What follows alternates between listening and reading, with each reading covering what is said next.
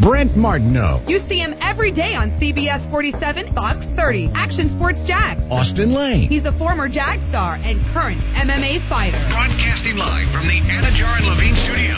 This is Action Sports Jax on ESPN 690 and E ESPN690.com. Did we see a pitching duel last night for the MLB All Star game? The Jags signed a new wide receiver. Just who is Marcus Simms? Where did he come from? And what does he bring into the table? In the four o'clock hour, we are joined by wrestling personality Conrad Thompson to talk all elite wrestling, podcasting, and uh, just a little bit of everything else. And then who's the best male athlete? Who's the best female athlete? Who's the best esports gamer? We're going to break down those first two topics.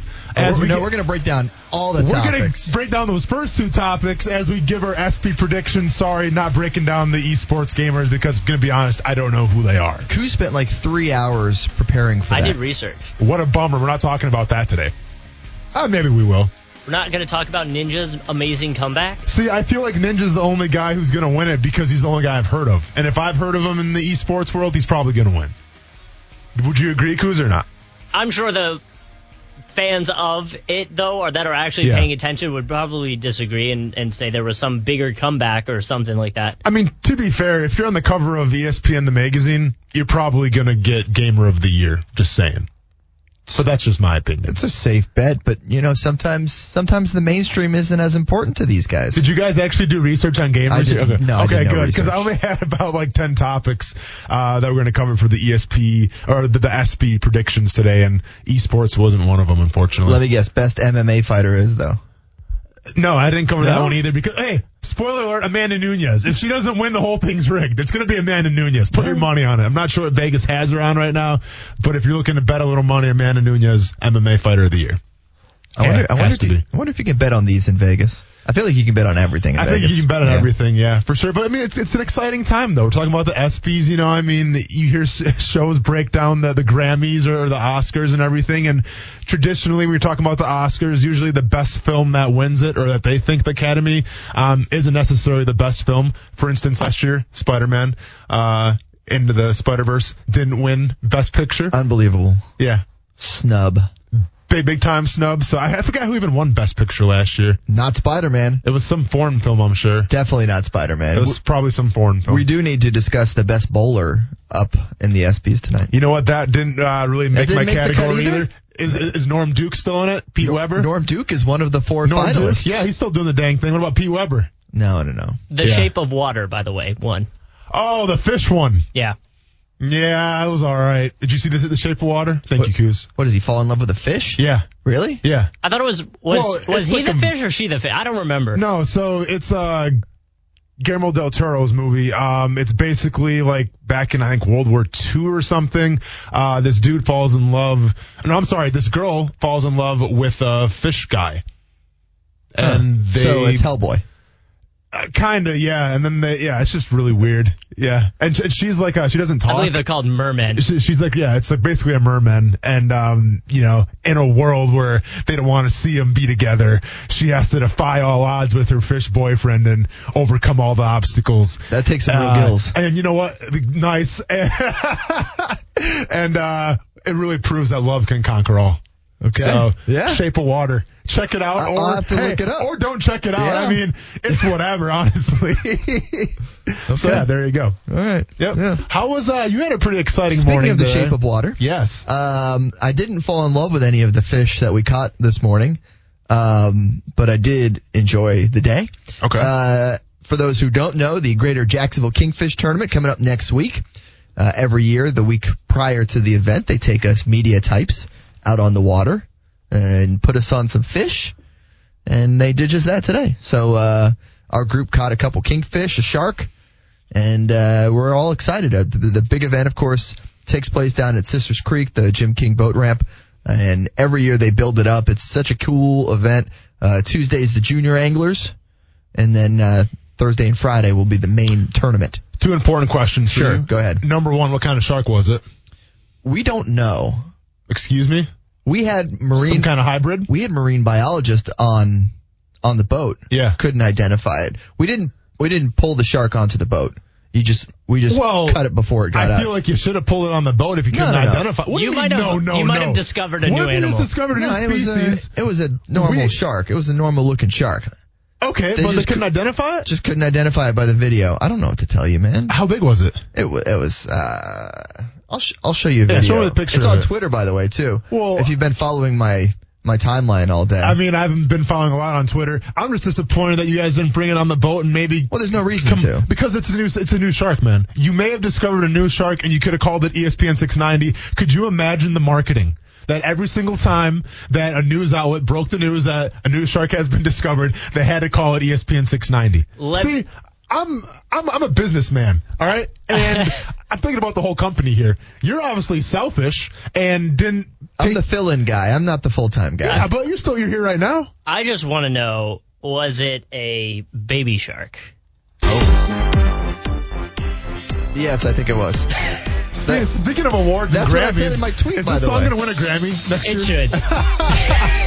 you just wanted to get this into the conversation. Oh, I had to. Yeah, I know. had to do it. I did get a couple uh, a couple gift replies to my video of the shark Okay. when I said that that baby shark just got released back into the ocean. Yep, and two, there came the baby shark. Two people came with the the baby shark, which Yeah. I'm very proud of. I know my, my son's all about that song. that, like yeah. here, I'm trying to listen to you know some classic rock, and all he wants is Baby Shark on the way to daycare. So it's um it's it's tough right now in the in the Lane household. My second question for you: yes, How many fish did you catch personally personally? zero. Oh, that's a that's a bummer. It happens. Um, Not so- really. That hasn't happened to me, but go on. Okay, well they they run all the lines out, right? Yes. Uh, you can only catch one at a time. Correct. You don't want to get them all tangled up. We had a group of five people not associated with the boat on the on the boat. Mm-hmm. It was me, a professor, and three of his students from the Jacksonville University Marine Science Research Institute. Yeah. So- and they couldn't identify the shark. Yeah, that's couldn't. crazy. I know. All right. Uh, they they they threw a couple names out there. But, Okay. Anything uh, that's going to stick? Anything that I've heard of before? no. Okay. Well, one thought it was a bull, then somebody Oh. disagreed and said it was something else. Then somebody said it was another thing. Okay. It was a brown shark about yay big. Gotcha. You know, that's, but so the group was the five of us and three of them were, uh, female college students, part of that program. So I said, all right, you three, one, two, three, that's the pecking order. And then I'll catch the fourth one. Mhm. And I got video of them for my job as a TV videographer to record the catching of the kingfish to get B-roll as we like to call it. I think we had this discussion at the Super Bowl Yes, we did a a little, little, bit, about B-roll Yeah. and A-roll and inside the TV business. Well, since we are on the topic of fishing right now, Sure. and this is probably the most fishing talk we've ever had on this show. I think Well, it's good. actually the only fishing there's talk we've ever had, that. but nothing wrong with a People little fishing. fishing here. But speaking of fishing, Okay. Gardner Minshew. Ooh. Have you seen the pictures of Gardner Minshew? An unorthodox methodry of fishing. Yeah. So to kind of set the scene for everybody that hasn't seen the picture yet, Gardner Minshew, um, folk hero slash backup Jaguars quarterback, uh, rookie out of Washington State, um, posted a, a tweet with the caption, I done wrestled with an alligator, tussled with a whale. Hashtag Is that- bad dude. Is that a quote from something? That's from a movie, I think. Yeah. Can't name it off the top of my head. I apologize. I figured it would be. Why else would you? But uh, what we have here is, and I'm not the biggest fisherman, but I would say it's a giant grouper if I'm not mistaken. Uh, Muhammad Ali quote, by the way. Okay, there we go. Quick Google Um, search is able to answer thank any you very question much. you ever have. So it appears that uh, there's a giant grouper that's been hooked in the ocean, Yep. and Gardner Minshew is also in the ocean. Uh, no life jacket or no life preserve, and uh, I don't know what he's doing. I, it looks like he's actually wrestling the fish. I'm not sure if it got snagged in something, but my common sense would tell me that this fish is pretty big, correct? Yeah, that's a big fish. Uh, big grouper, perhaps a Yeah. Goliath grouper. But you know what? Not at the highest of the food chains. And I feel like sharks were just swimming around and being like, you know what tastes good right now? Some grouper. Like, I respect Minshew, dude. The dude's, uh, he's a special kind of cat. You know what I'm saying? And even at the Senior Bowl when we met him, I, I turned to Brent, I'm like, this guy's awesome. I mean, he's my favorite interview that I ever conducted so far, I think, doing this, uh, this whole gig here. But man, you want to talk about the whole Duval personality, Duval mindset. Gardner Minshew is it with this picture. Yeah, I'm curious. I'm curious what what the goal was based on the splash patterns around Gardner. I feel like he had just jumped in there Yeah. to kind of assist with the wrangling of what looks to me like like a small Goliath grouper. Okay. A, a small Goliath grouper? When you Google in this next commercial break, uh, you will see I what I'm talking about. Okay. Uh, but the coloring looks like one. I'm just guessing. I'm I'm no marine biologist though. They can't identify things either sometimes. Yeah, exactly. We're in the Um, same boat. So yeah, I, I don't know how. Maybe he just wanted to jump in there for a scale, so you could get a little scale on Yeah. the you know on the size of this fish compared to a human grabbing his tail, just hanging out. I don't know. That's. I, I think the only person who knows actually why they Is why, Gardner, is Minshew. Gardner Minshew. Yeah, and that's some a question we have to ask him the next time we see him. But there is I another would- question you have that goes along with this. Correct. Is Gardner Minshew with this fish picture now that has just circulated? Um, I think it's real. I don't think it's fake. No, that's definitely not fake. You can't Photoshop that. With the mustache, Yeah. with the personality, with the pomp and circumstance that he's bringing to the team right now. I mean, like I said, he is the folk hero right now of the Jacksonville Jaguars. The guy hasn't even thrown a, a ball yet in a game, and he's already that popular. Is he the most Duval Jacksonville Jaguar player of all time? And for those of you who may be listening outside of the city of Jacksonville, Duval basically means how how'd you sum it up, Stuart? If you were to sum up Duval, It's extremely hard to sum up, but it is. you know to to really represent Jacksonville in Yeah. all its glory, Yeah. fun loving, Yes. enjoying life, Swag. a little bit of swag in of there. swag. Sometimes bad decisions like jumping into the ocean Sometimes bad decisions. You know, yeah. uh, you know. That, I think that all goes along with with being Duval. With being Duval, that and Fireball whiskey as well. It seems like because I've been to a few tailgates. But we're going to talk about that. Uh, I think after this this break here, who really is the most Duval uh, Jacksonville Jaguar of all Let's get some time? competition. One would say possibly Blake Bortles, but Gardner Minshew's up there, man. And there's And been a few other here. guys that I played well, with. yeah. that might. Uh, I look forward to hearing be the top of the category right. as well. So we'll talk about that. Uh, also, we're going to talk about our ESPY predictions coming up Yes. here. Best male athlete, best female athlete, best upset, We got a good show today. and whatnot. We're have some we, fun. We, we got a chock full show of uh, different random topics, and also the Jacksonville Jaguars signed a new wide receiver. We talk about him we got some actual meat in a mid July show, Yes, so I we like do. it. All meat, no grizzle. Oh boy. ESPN 690. Welcome back on a Wednesday, Action Sports Jax Radio here on ESPN 690. Action Sports Jax Stuart Weber here, along with Austen Lane there. Scared now. Scared because I, I'm I uh, we were talking about Gardner Minshew with what could be a small Goliath grouper, and you were shocked when I said that because you know it looks like a giant fish that Gardner's with. Then you saw what full size Goliath groupers look like. You gotta understand, man. Yeah, I come from the land of Wisconsin. sure. Okay, the, the, the good Midwest. Yeah, Freshwater, lakes. We don't have oceans. Mm-hmm. No, we you have, don't. We have northern pike. Okay. We, we have muskies. One of my friends is actually a, a muskie fisherman, sponsored and everything. So I've never seen a muskie in person, but they're they're big things. Sturgeon. Yeah. Uh, you ever see a sturgeon? Yeah. Uh, Pre- prehistoric things, sure, man. Look yeah. nasty. Right. Huge. Mhm. But they're not a Goliath grouper. no. And you showed me pictures, and I, I thought they're fake. I'm telling you they're real. Yeah. That's why I don't go in the ocean. It's it's because pictures like that. This thing is literally that you showed me a Goliath grouper. How big? I mean, Real big. ten feet, eleven feet. Goliath big. Yeah, Goliath big. It's insane. They're not David groupers. What is? Okay, gotcha. Yeah. Yep. But um, insane. Have you ever seen one in person? No. Okay. Uh, I have not. I've seen bigger fish though. As A whale shark you've seen? a- whale? Oh, uh, not at the, the aquarium. in real in the ocean. So I grew I grew up in South Florida. We had a boat. We went fishing every weekend. Yeah. And one time our boat got bumped by a whale shark on the way by. Big old whale shark, just Yeah. kind of a little nudge on the way by, just to be like, "Hi, how are you?" yeah. And uh, and off he went. Insane. Um, biggest thing we have caught, uh, that's me and my stepdad, would probably be sailfish. We've caught sailfish. Mostly we just went out for dolphin, Mm-hmm. mahi mahi, Yeah. um, which people listening here at home know you really can't fish for here in Jacksonville unless you, you know, head out two hours out because of the jet stream, the Gulf Stream, excuse me. Yeah. Uh, the Gulf Stream, because that's kind of, they like to go where the seaweed line is, and that's usually right on the Gulf Stream. Makes It's a lot, a lot closer to the coast down in West Palm Beach. Totally. It's also a big reason why hurricanes tend to miss Jacksonville from that angle. Yeah, it didn't happen a couple years ago, now did it though?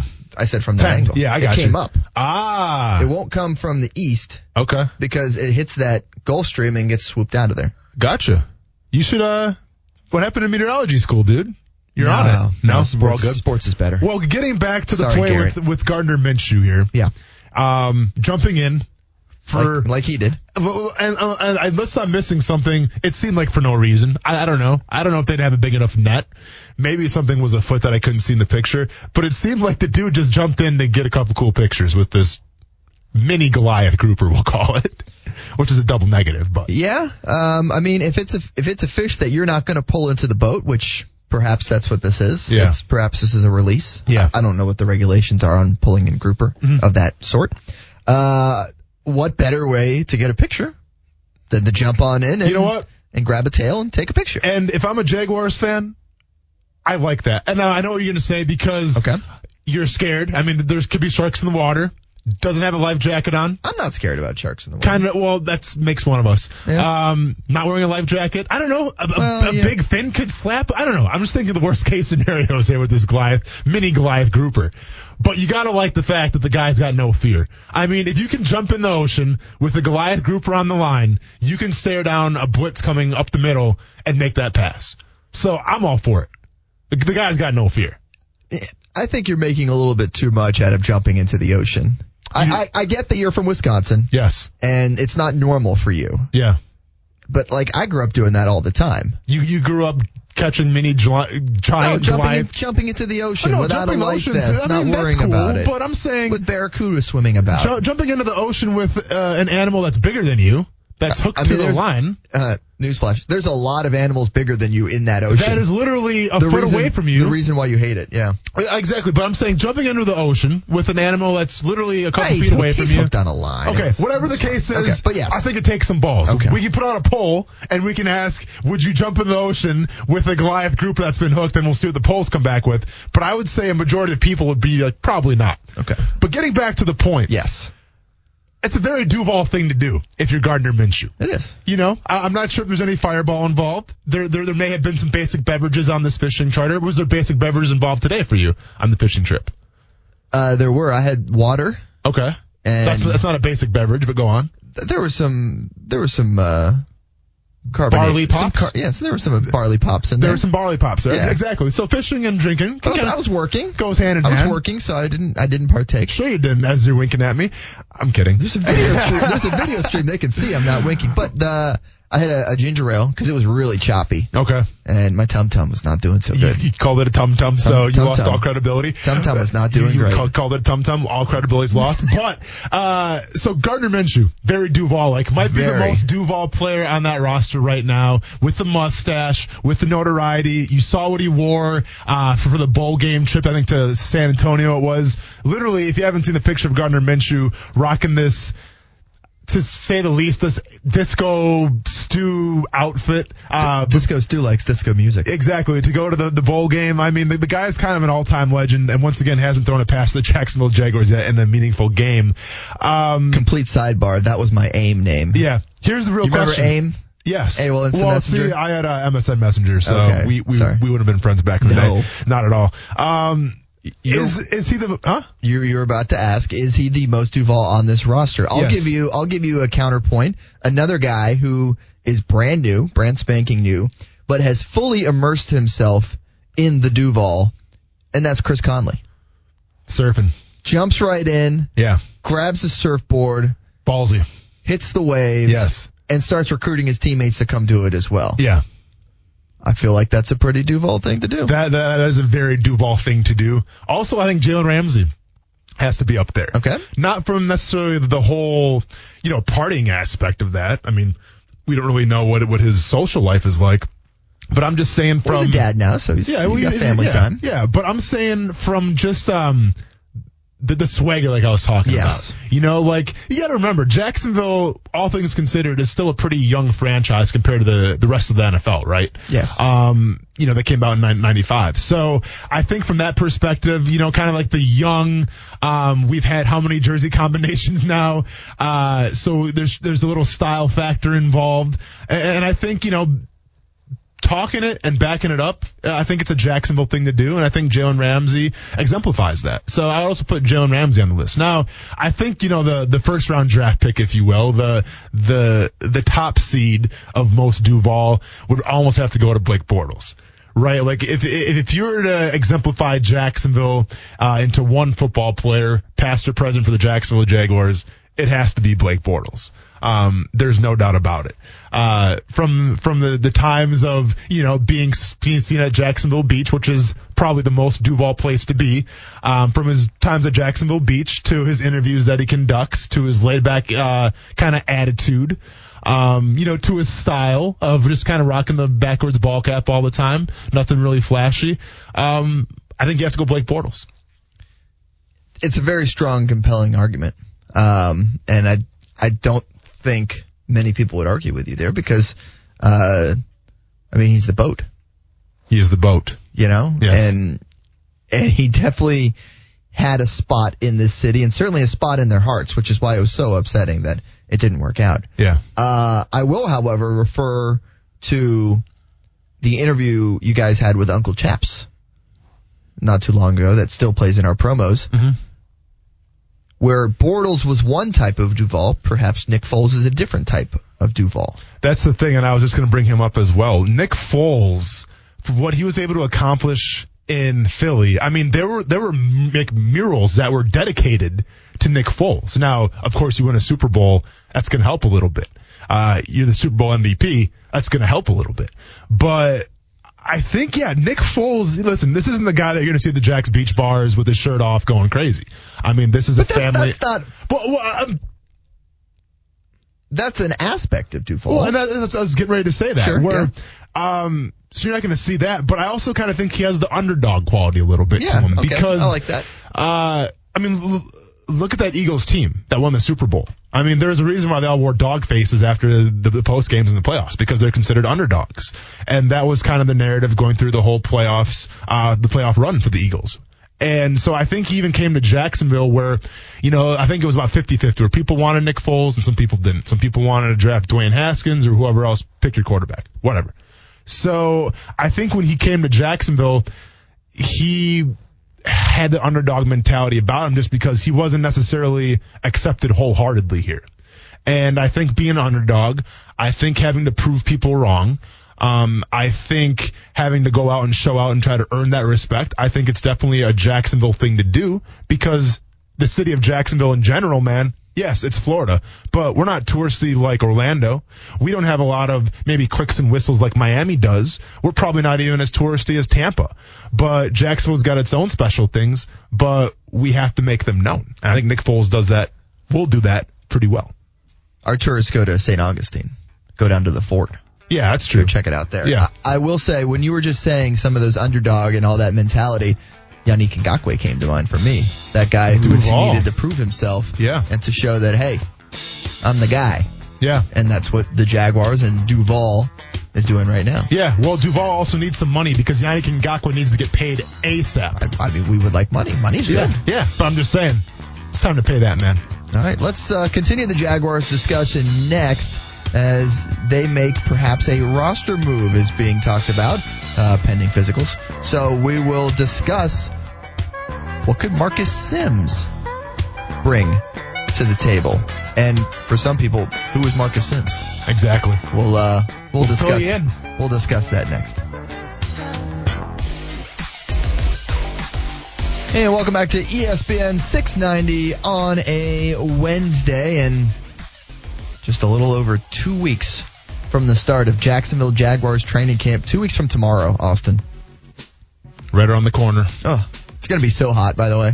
Uh, I mean, yeah, you don't have to tell me. I already know. Remember, I What, practiced did- with. have you have you played this this football game I've, before? I've, I've, I've done a little football in this heat. Yeah, and I'll be honest, man. Coming from Murray State, um, which is I, I consider the South. People will call it the Midwest, but uh, no, we're, no, no. I'd say this. I'd say Okay. the South. Oh, I'm it's good. I'm Kentucky. good. With, Okay. Yeah, I'm good. Kentucky's in the South. Okay, cool. Yeah. Um, you know, where where those training camps got pretty warm, but uh, yeah, no, nothing compares to Jacksonville, uh, Florida in in the dog days of of training camp. I mean, things have changed now. It's not real two a days anymore like that, but a lot of Pedialyte, um, a lot of IVs, and yeah, there was some guys too. I got introduced to guys who wear long sleeves all the time, which I was never a fan of. I wore But- long sleeves today. But you're not practicing underneath pad. Uh, do, do you know why guys wear long sleeves for practice? Let's hear it. Because uh, there's two reasons. I'm asking, do you do you know why though? I, I, I look forward to the answer. Okay, so I- that means I don't know. There's Yes. there's uh there's two schools of philosophy here. Sure. One of them comes from former fullback and uh just all American hero Greg Jones. I mean, the dude was built like a GI Joe. baddest man on the planet. baddest man in the planet. I mean, doubt. anytime you slam LaMarr Woodley down uh, like it was nothing during a game, I got nothing but respect for you. That that's one dude in the Jaguars I'll never mess with, Greg Jones. But Correct, but he's also like the nicest guy ever. no, That's he's the best he's part. the That's the best laid- part. I love that. back, easygoing guy ever. I always love that. Literally, I saw him lose it one time, and that was during a Steelers game when him and Woodley went at it. But anyways, I digress. Uh, so Greg Jones, my rookie year, I noticed uh, like for our first two a day wearing long sleeves. I'm like, dude. What's up with that? I mean, like, is that uh I mean, I just I was confused. You know, I'm coming from the Midwest here, where everything's hot to me at this point. point, and I the philosophy is is that when when they come out, that you actually squirt water, um, like on, on like the spandex, because I mean, it's not Okay. just like a long sleeve regular cotton shirt. Right. You're rocking spandex, so you squirt water on the spandex, and that's supposed to keep you cool. Okay. Um, the other reason why guys will wear long sleeves is for tattoo purposes. Um, and, you know, not to be a racial thing, but usually you see a lot of black guys will wear mm-hmm. long sleeves or, or leggings, and it's because they have tattoos. Does it fade? It, the fade the, sun? tattoo. Yeah. So say if you have sleeve tattoos and Yeah. everything, if you spend maybe two training camps in the sun, it'll completely fade your tattoos. Really? I've, I've seen it in the locker room I- firsthand. I know nothing of tattoos. yeah, no, so- you're all good. Don't worry about it, man. You've we got- don't. you've got it covered for the you. two of You're us. okay. Yeah, we don't need you. Cruz Brett- has them too. the lower back doesn't count. Oh, Brent, ouch. Brent is the one who wants to make that tattoo bet happen. Yes. Brent's the tattoo guy. and, and I can't wait. But yeah, so guys will rock the long Okay. sleeves because they don't want to mess up their tattoos. So I had a long sleeve dry fit shirt, and I do every time I go fishing, Okay. so I don't get burnt on my arms to keep Sure. the, keep the sun off. Mm-hmm. And the the added heat from it being long sleeve is negated by the fact that I don't have any sun on my skin. In my mind, Gotcha. because it's dry fit, so it just breathes nicely. Yeah. See, but It's not a problem. Yeah, it's not a problem for dry fit. Like to me, like Yeah. wearing like the like the spandex. I, I tried to go long sleeves one Yeah. time because I was curious. But that was me standing on a boat. No, exactly. You know, Not shooting video, drinking water, training camp. not running around Yeah, and practicing. yeah. To to me, like not having the air hit my skin and just having long sleeves like that during training camp, it, it absolutely killed me. I did it one time and never again. So how do people do it when they got like a hoodie on out there? I think that's more just a style thing than anything, honestly. Style? Yeah. That's a that's a bold People, I mean, choice. they, they always say people sweat to stay cool. I guess there might be some guys that think if the more they sweat, the cooler they stay. I'm here to tell you. They're not trying to make if weight. They're not trying to, if like- you wear a, if you wear a sweatshirt uh, for training camp, and I mean, unless you're trying to cut weight or anything like, like a that. JV wrestler is the only one who should be doing that. Exactly. Um, unless you're, you're going to get fined for you know Sure. being overweight. Yeah. Of defensive linemen We don't there have that in the know Action Sports. Jack's office, No, not at all. But um, yeah, man, you have to be absolutely insane to rock a sweatshirt for for training camp. Ugh. yeah, no, that's just bizarre to me. Yeah, but you know, some. But some, you know, hey, some people like when I see them do it, I'm just like, I guess they want to sweat more. I don't, yeah, I don't know. Yeah, to each their own. Yeah, absolutely. Yeah. Well, you you've experienced training camp heat as a player, but my friend, let me tell you, until you've experienced it as a media member, Oh yeah. I don't know what to tell you. Oh yeah. It's going to be exactly like the OTAs were.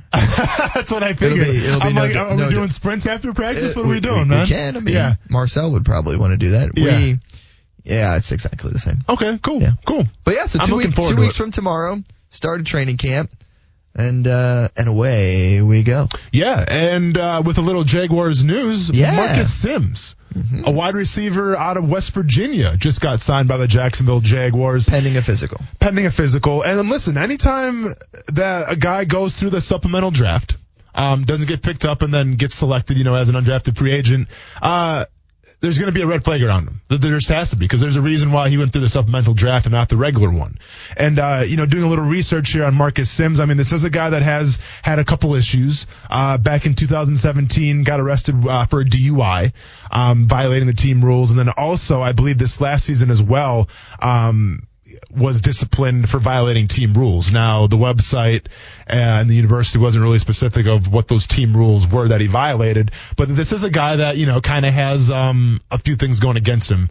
Uh, to say. I mean, hence why he went through the supplemental draft and nobody selected him. Now, upon reading on him more, um, there were some teams out there that were expected to take him the supplemental draft and didn't happen. Yeah, so the supplemental draft, as you mentioned, when you make that pick in whatever round it is, you got to give up that draft pick for the next year's draft. Only one player was selected, Jalen Thompson, going to the Arizona Cardinals in the fifth round. So now essentially Arizona loses their fifth round pick for 2020. A lot of people seem to think that it was going to be two people selected in the supplemental draft, Thompson and Simms. And so today, when you get that news, as Tom Pelissero from the NFL Network is the one who is putting that out there uh, through sources that the Jaguars are signing Marcus Simms pending a physical, and that he had other offers as well, he probably sees opportunity when you're looking at here in Jacksonville Yeah. and looking at a chance to try and catch on in that receiving core Yeah. it's going to be an intriguing camp. We already knew that when the Jaguars brought on a guy like Terrell Pryor, uh, kind of off the street at that point, and everyone was like, "Oh, Terrell Pryor, well, that's interesting." Well, now you have another guy who you can jump in and say, "Oh, Marcus Simms." Well, that's interesting because you look at that that group of receivers for the Jaguars, and how many spots are truly available on that team. I can list off a few of the ones that are already taken. Marquise Lee, Yes. DJ Chark, Mm-hmm. D.D. Westbrook. All of those, absolutely. Yeah. Yeah. Absolutely. I'm going to say Chris Conley, based especially on how he did in the OTAs. without a doubt, because Yeah. you need some leadership there. so He's that's bringing the leadership. That's four locks. Yeah. Keelan Cole. Mhm. We'll see. He didn't Yeah. have as great a year last year as he did the first. Uh, and then you get into, so that's five guys before you get into the Terrell Pryor, Marcus Simms, Dredrick Snelson, whoever else, if they're going to have a sixth receiver, be it for special teams, which by the way, uh, Marcus Simms at one point, special teams player of the conference for a year, his sophomore season. So that's something to watch with this guy. We'll see. We'll see what happens. It, you know, it adds to the competition, and that's that's all you can ask for. Well, and, and here's what you're adding with Marcus Simms. I mean, this is a guy who was really the, the third option with Will Grier in that West Virginia high-powered offense. Okay, um, he's more known as a burner than anything. I mean, this is a guy that just came un, under six feet tall, uh, weighs about 188 pounds, ran the 40-yard dash in a 4-4. Um, and a 449. And apparently, upon reading about him, I guess this was done at a pro day in Morgantown, uh, where the AC went out. So he was supposedly, this is what they're reporting, and this is according to MSNSports.com here. Um, I guess it was over like 100 degrees during his pro day, which will fit in perfectly Woo! with Well, Jaguars yeah, training welcome camp. to Jacksonville, man. Yeah, That's But, what those um, practice fields will be yeah, like. but listen, this, this isn't a guy that's going to come in and be a bona fide starter. Obviously, I mean, there's a reason why he went through the supplemental draft and, he, and didn't get drafted and signed as a free agent. But this is a guy that's intriguing from the standpoint that he does have the speed. Okay, and and in the John DeFilippo offense, um, where it's a little more pass friendly than what the Jaguars are accustomed to. Anytime you can add a guy who seems to have that fast twitch, who seems to be um, kind of the burner, as you know the scouts are saying about this guy in in, uh, in Morris here. Uh, I'm sorry, in Simms. Um, I think it's intriguing. You know, and, you mentioned the, the depth chart right now with the Jaguars, with Marquise Lee probably being that bona fide starter, assuming, um, you know, his knee is good to go. Correct, You got, yep. you got D.D. Westbrook. You have to think about that, Um, too. You got D.D. Westbrook, who I thought was came on as kind of the leader of that wide receiving uh, group last year. You have DJ Chark, who has shown glimpses of brilliance, but has also made some mental mistakes and, and made some, you know, mistakes, whether it's fumbles or things of that nature. And then you have a guy like Chris Conley, um, who in Kansas City didn't really get a chance to shine a lot. When his number was called, he did shine. But you're talking about a team that relied more on Travis Kelce, more on Tyreek Hill, Sammy Watkins. Um, you know, Chris Conley was just kind of like the forgotten piece there. And and you've seen the chemistry that they've already had between Chris Conley and Nick Foles. You know, these are two former teammates, and I think the biggest standout right now at that wide receiver position has been Chris Conley through OTAs and minicamp. I think it's a guy that can definitely make a name for himself. You also have Keelan Cole as well. So you, you look at these wide receivers and you don't really see the number one guy that sticks out at you, but you see a group that has potential and you see talent. And the biggest thing is obviously staying healthy. But what this does with what bringing Terrell Pryor into the team does. What bringing, you know, the, this guy that's, you know, Marcus Simms who went through the supplemental draft, what it does is that it creates competition. And that's what Tom Coughlin has always preached because competition brings out the best in everybody. And whoever emerges out of this whole wide receiver group will indeed be the best. So you have to be happy with that. I will throw in this one caveat before we wrap this this topic.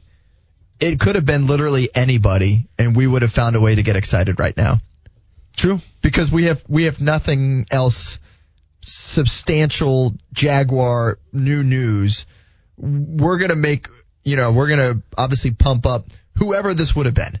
Uh, so I will just add that in there and uh, to steal a line from the great Austen Lane, maybe pump our brakes a little. I hear you with that, but at the same time, I get more excited over a guy that can run a 4-4 Sure. Over an offensive lineman who's, Well, yeah. you know, just kind of coming out of nowhere. Skill positions. Yeah, skill positions. Yeah. I, I think Yep. skill positions are a little more sexier than the, no offense to the big nasties up front, but they are a, a little more intriguing. So, like I said, it, you put that 4-4, uh, on deck. I mean, it is intriguing. It's something fun to talk about, and it's, it's definitely a guy you're going to be watching through training camp. The exciting thing is these kind of conversations in two weeks. There's going to be so many of them that we can have based on what we see on the field. Absolutely. And that is so exciting. So, folks, get ready. Training camp right around the corner and a lot more Jaguars talk right here on ESPN 690. We'll be right back. In that break, I just referred to myself as a celebrity.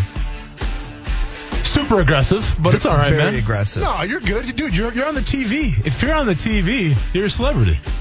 See, this That's- is this is my this is my uh, style of thinking. And, and listen, I like it. I, I hate to give Brent Martineau props because that's the last thing I'd want to do, especially when he's not even here.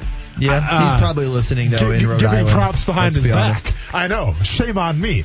But dude, he's a celebrity just as well. I mean, we've been on a couple times at TPC or out in public, and I'm chopped liver. Former Jaguar, professional MMA fighter? Nah, we're good. You're just a Uh, tall guy let's- when you're there. Exactly. Yeah. Uh, Let's go to Brent Martineau, man, on TV every single night. So you guys are celebrities. Don't get it twisted. I'm trying to give you some props here. Okay. Yeah. Yeah. Mine was in the context of poker tournaments. Yeah. And we are just talking. Uh, I don't know how we got onto the topic. We bounced around a little bit. Oh, World Series of Poker. It's Yes. on uh, on ESPN. Uh, and I was watching some of that yesterday as well. And I was saying when I've been able to play in some tournaments, I always like to do it as a celebrity bounty. Yeah. You know the big names that are there where people win a prize when they beat you. Yeah. I always enjoy that a little bit more. I know Coos has done that one as well with us, right, Coos? Yeah, I've done it two years in a row now. How have you done? I came in fourth place out of everyone last year, which I was actually really impressed. The guy who, uh, one of the guys who actually like plays poker professionally got me out, so I took that as a win as well. Very cool. Did you, so did you win any money then, or is it all for just no, charity? third place was when the money started, so I ended Ah. up getting like a big best bet bag with hoodies and all this stuff in it. So it's been, it was nice. Cool. See, that's pretty cool. That's absolutely cool. I I was I was saying how I much prefer doing that to actually playing in like the events over there because like when you lose as the bounty, everyone's excited and you you get to be excited with them because they just won some prize. When you lose because you suck, it's a little different, yeah. you know. Yeah. So Okay, fair enough. I, I can't wait to take part in one of these, man. I feel oh, like we're getting you out there. oh, I was a big fan of rounders, and I I do like playing some poker. Just Well- just draw inspiration from the movie and you're good. That's where uh, that's where I was telling you to be careful. Don't look Scobee in the eyes because I was at a table with him and man, he tries like he really will like well, stare hey, you hey, down. Hey, you know what? Scobee's a kicker, so you shouldn't really be intimidated by Scobee. You're taller than him. It's gonna be okay. I don't know if I'm taller than him. You're just the same size as Yeah, him. we're about the same. It's gonna be okay. but he but he's got that like stare like trying to dissect what you're thinking like i definitely was like looking at my cards and i looked up and i just saw him staring at me i'm like oh hi Uh, TVTs, by the way. Hit Uh, him- with it. more on Josh Scobee's golf game this weekend on Action Sports Jax primetime.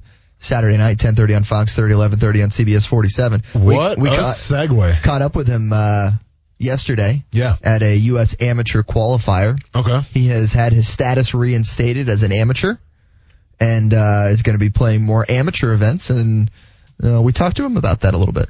Right on, man. So look forward to that. Check that weekend. one out. It's also on my Twitter, our, our little quick snippet from last night's show. okay. Although everyone who's listening, I know, went and watched it at 6:50 because I told them to.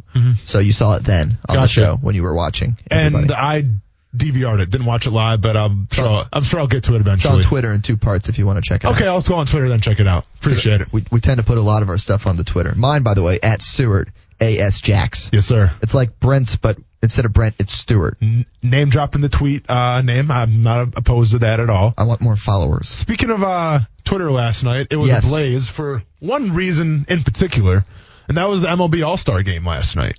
Did you watch?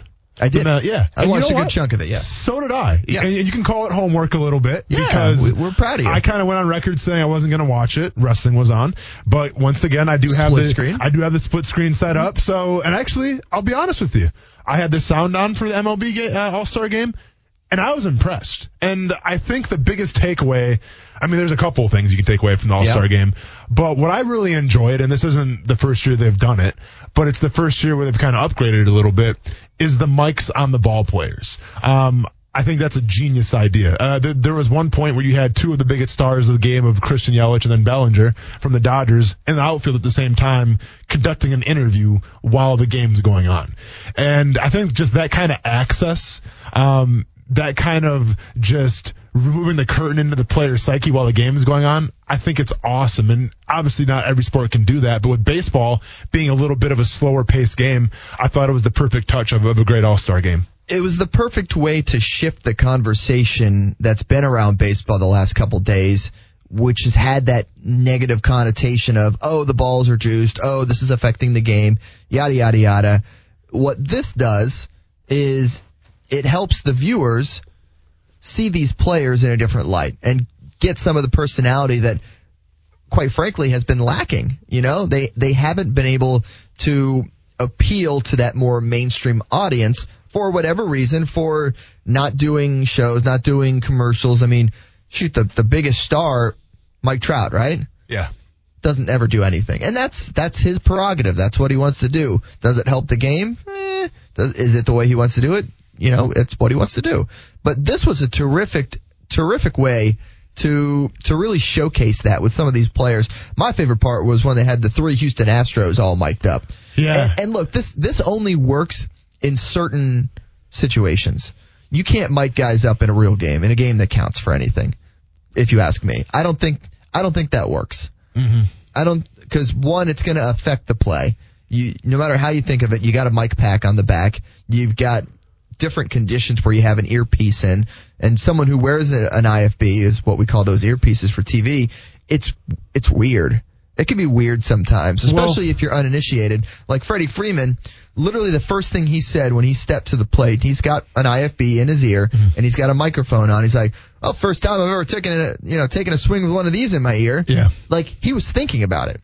As opposed to thinking about, oh, I don't know, the 98 mile per hour cheddar that was coming at his face from Justin Verlander. Yeah. So it takes a certain situation and a, a certain game, and this is that game. So I, I loved it. I thought it was terrific. And you brought up Mike Trout, Trout real quick. Um, I thought it was really cool what him and uh, Tommy La Stella did for, for Tyler Skaggs. You know, uh, a former teammate of theirs that just passed away, um, wearing the four five in honor of him. I thought that was a, a really touching tribute. Um, thought that was really cool. So so props to them for doing that.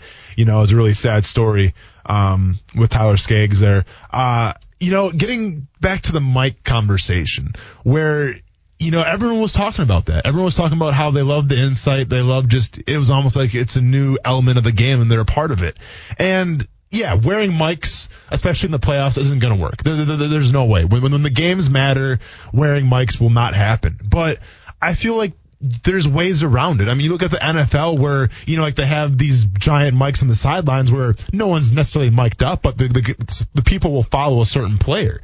And I wonder, like, eventually, um, as technology progresses, if you can just kind of have a mic on a certain player and then all of a sudden maybe you spend an extra three or four bucks on an app or something, uh, and instead of like hearing the commentary during the game, you, you can hear the players going back and forth. Now, I think of all sports to do it, it's got to be baseball. I think football, you don't want to hear what the players are saying half the time. Yeah, you have to do a tape delayed. Yeah. I, I feel like you'd have to do a tape delayed in baseball too. The the challenge I feel like uh, comes with the size of the equipment.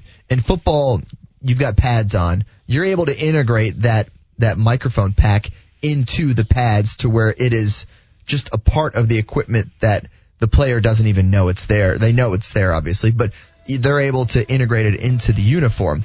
Baseball, that would be significantly harder. Where what face in the batting helmet maybe is the best Yeah. place because it's it's hard, it's rigid. You can put it in there and make it work, but then the technology's got to get a little a little smaller, a little better. Um, great in an All Star game. We'll continue the conversation about the All Star game and and how about the former Florida Gator continuing his hot streak? Doing his thing. We'll talk about the polar bear and more on the All Star game next on ESPN 690. Yet another victory by the American League. Will the National League ever win? Ever? Seventh game in a row that the American League has won. How does that happen? They scored more runs. Thank you very much, Captain Obvious. But I'm saying, how does that happen in terms of it's an All Star game? And like this year, it's not even like it's one sided. Like you look at the rosters and you're not like, oh, that team's better than the other team. Yeah, I, I have no idea. There's really no rhyme to the reason. It's just it is what it is. I- yeah, it's, and I get it. It's a weird format. I mean, when you have every single pitcher throwing one inning, you can't get any rhythm. Um, it, it adds a, a very random element, you know, to the, to the final outcome, uh, where guys just gotta, gotta get hot and get the job done. Speaking of getting hot, uh, Pete Alonso.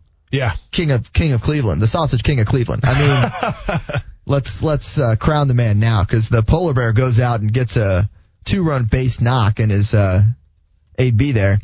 Pretty exciting stuff for him. Uh, night after winning a cool mill in the home pretty run uh, derby. pretty solid weekend. If well, not really weekend, pretty solid week for Mister uh, Peter Alonso. His teammate, uh, not so much. Jeff McNeil.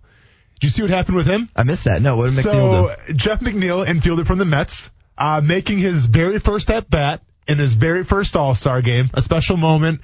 Um, they flash his name on, on the on the jumbotron on the video board, and unfortunately, they used Jacob deGrom's picture Oh dear. um, when he was coming up for his first plate appearance. And uh, it was funny after the game, like you could tell he wasn't really happy about it. He said it was my very first at bat in an All Star game. My family was there, and he said those kind of mistakes shouldn't happen. And I agree with him. I think somebody in the production department probably got fired uh, for that mistake. I don't think they got fired. You don't think so? No, How how do you mess up that though? I mean, honestly.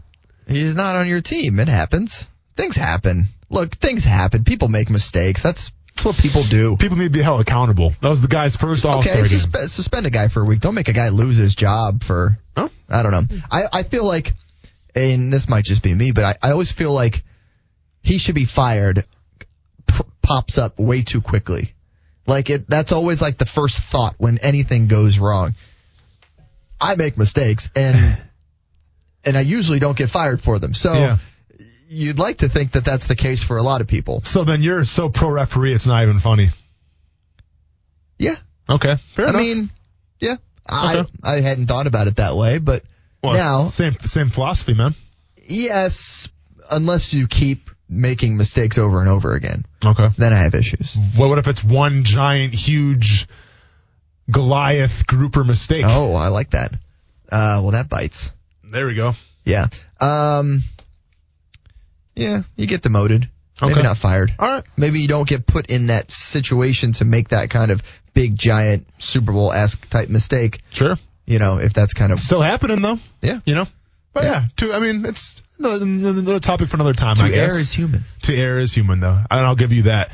And I'll tell you what else was kind of impressive last night was the Cleveland Indian fans. Yeah. You know, I mean, I thought they were great hosts, and I think Unless you're a Cubs fan. Well, I was just gonna. that was in my notes here too. So, you know, to set the scene with Cleveland, I mean, we think of them more, I think, now as football. I mean, you know, the Cleveland Browns, obviously, a lot of hype with that. Um, the Cavaliers for a while was a story of that city, and I think sometimes the Indians get lost a little bit in the shuffle. You know, even though there was what three or four movies made about them. Um, Yeah, it, it certainly depends on your perspective too. Um, for me, the Indians stick out because that's who the Braves beat to win the World Series. Okay. So yeah, you know, like when I was growing up as a baseball what, fan, What year was that though? that was a 95. Oh, there you go. It was a while ago. Yeah, Yeah, it was a long time Yeah, ago. no, I know that. Yeah. Um, and they haven't. I was eight. Well, yeah. but that's my point though. Sure. Where where nowadays like you don't really think of of Cleveland Indians fans, but I thought they were great last night. It was cool to see CC Sabathia throughout the first pitch, and the crowd really went crazy. Now CC, not a good first pitch though. Um, Shaquille O'Neal would have had a ball called against him because he was a little high and outside, but st- still cool to see CC Sabathia. He was like the, uh, I think he was the, the commissioner's exempt. honorary kind Honorary, of guy. Yeah. yeah. and they bookended it too by having him make that that last mound visit Yeah. to Aroldis Chapman, which was cool. That you know, was- just give it a little ovation from the crowd. That was cool. Then you have former Indian uh, Michael Brantley hit a huge uh, double to bring in the first run. Um, you know, now he plays for the, the, the Texans, uh, Texans. I'm sorry, the Astros now, and uh, you know the crowd really popped for that, so that was cool to see. But yes, anybody wearing a Cubs jersey, um, or if your name was Justin Verlander, the former Tiger, you were getting booed. Uh, you were getting booed a lot. Now I'm not sure if Justin Verlander was getting booed because of he was a former Tiger or if the fact of his get off my lawn comments regarding the home runs. But I'll tell you what, man, it was evident that Justin Verlander was treating last night's All Star game like it was Game Seven of the World Series. That, that guy was going for strikeout after strikeout. I was gonna say maybe they just didn't like the other woman, the movie, The other woman. so that's why they booed Verlander. Yeah, Kate Upton starred in that one. oh, I got you. Yeah. Did you see that one? No, Okay. Well, how do you know about it then? because I just googled movies that Kate Upton's in. Oh, fair enough. To make it a Dude, topical. you're, you're you're quick to the draw. Nicely done. But um, I, I try to jump in there. I, I was gonna say uh, the one thing that irks me, Mhm. and I get that. I don't know. He's a Cle- he's he's a Cleveland guy. How does Bieber win the MVP? It's it's so tough because you, uh, you answered your own question though. because he's a Cleveland guy, but that Yeah. shouldn't be what det- that doesn't make you the most valuable. No, I understand that, but also some guys probably missed out on the nod just because they wanted to have a lot of Cleveland Indians in the All Star game. I mean, that's the way All Star games work. Is it? It's it's geared towards the hometown. It's favored towards that hometown, the host city. I mean, that's just the way it is. But okay, so the yeah, the the logic behind it is that we're going to give it to Bieber because he came in, pitched a perfect inning, struck out the side. Yeah. Why wouldn't you give it to the guy who came in, pitched in the ninth inning when the game is on the line and it's a one-run game, struck out the side and Aroldis Chapman? Because under that because they, premise. they call that a save and he doesn't play for the Indians. Simple as that. I mean, uh, that's all it is, man. It's literally, it's, it's a little political. It is what it is. I mean, I don't think Chapman went back to the dugout after not winning MVP and was throwing a fit. I would. He could have had a truck. Is, is that what the prize? I didn't You see get the a truck or a car, you get to pick. was it Toyota? What was it? Uh, I don't remember. Okay, whatever it was. Um, It was- but, but listen, it's just it's it's part of the game, man. You know. I mean, it's it's political. You can call it what you want. Is it fair? Probably not. Yeah, but probably you have to give it to the host guy. You just have to. I I'd give it to Brantley because his RBI base hit put them ahead for good. Once Even again, it was one nothing. not playing for the not playing for the Indians though, is he? He's playing No, for the, he's for the got the Astros tie. now. He's got the tie, but I'm saying you have Yeah, to go with no, the I- hometown boy. I get it. I just didn't. I don't know. It's it's so hard to pick who you're going to have as the most valuable in a game where everyone at most plays a part of the game. Yeah. And pitchers, it's one ninth of the game. Mhm. I mean, if I'm out there doing 11% of the game, am I the most valuable? Yeah.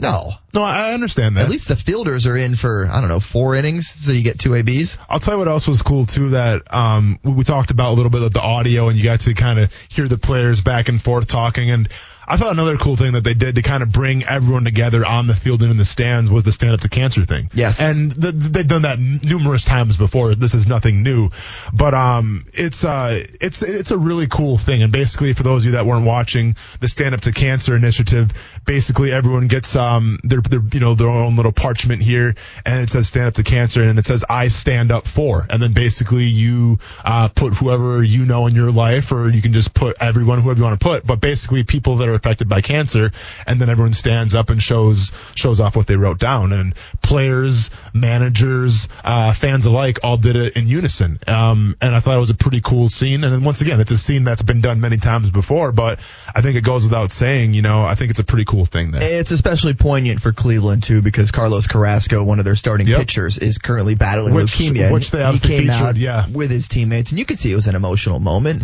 His teammate was putting his arm around him. You know, you you could tell it was getting to those guys, and and you know they did a good job. Obviously, uh, Fox on MLB in showing that moment and really sharing that moment, Mm-hmm. and it's you know it's something that that strikes deep for a lot of people. Yeah. Like as they mentioned, everybody's affected by this. Were you surprised of the lack of home runs in this game? And do you think it's by coincidence? Like, do you think the pitchers really took it upon themselves here to maybe in the usual All Star game, you know, you're gonna save your arm a little bit, you're gonna, you know, kind of have fun with the whole thing, be nonchalant. Do you think pitchers took it upon themselves, led by, uh, you know, the the master of Justin Verlander on his epic rant? Do you think they actually took it upon themselves to make it a low scoring game? I think it is naturally suited for that to happen. Um, pitchers will always have the advantage in this matchup because you're only pitching one inning, which means the batters aren't going to see you a second time. And once they get to you a second time and then a third time, that's your best chance to uh, be able to have success. So it's certainly, and they know they're only pitching one inning. So like you said, they're going to let it rip, let it fly, go, you know, full on all the way to the wall, as Yeah. you could say, uh, and and throw it 98, 99. So I mean, yes, the the pitchers are at advantage, and obviously it's it's an age right now where everybody strikes out. The NL team struck out 16 times Yeah. in the game. AL only struck out seven, but still, 23 total strikeouts. a pitcher's duel, man. I'm telling you. But it, it, it is a little weird though because you go from last year, 2018, where there was 10 home runs Yeah. in in the All Star game, Yeah. and then that was a record. You know, so one would think, especially with the conspiracy theory of, of the juice The ball, balls, where you would expect at least to hit double digits. But once again, I mean, and listen, I can't prove it, but I think there was a little extra incentive for, for, for the pitchers to go out there and make a statement and say, we have not lost all control of Major League Baseball. We still have pride. And we're going to strike as many people out as possible. With all the talk about the juice baseballs, I keep expecting to hear the uh, the drop of of Brent Martineau during his play-by-play days. Do we have that drop? Maybe. No. Yeah. Uh, but you know, it just makes me think of it every time. Every time I hear it. Oh, it's just Coos is melting down. I- I don't know. I Oh, don't think you have it, man. No, it's okay. I He's put it. come up with some really big loose balls, and he just did it again. Catchphrase. Thank Gotta you. love it. Thank you. Everyone needs their own catchphrase. I've been telling you, man. I did not give Coos any leeway on that. I just threw him under No, that you literally bus. just threw him in the fire, a la Blaine Gabbert. But it's all good, man. real American hero. Yep. All right.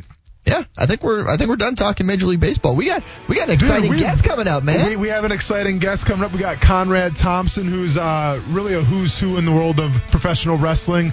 Uh, is here going to uh, kind of give a shout out to his podcast with Jim Ross. They're going to be doing a show Friday night, their first live podcast ever.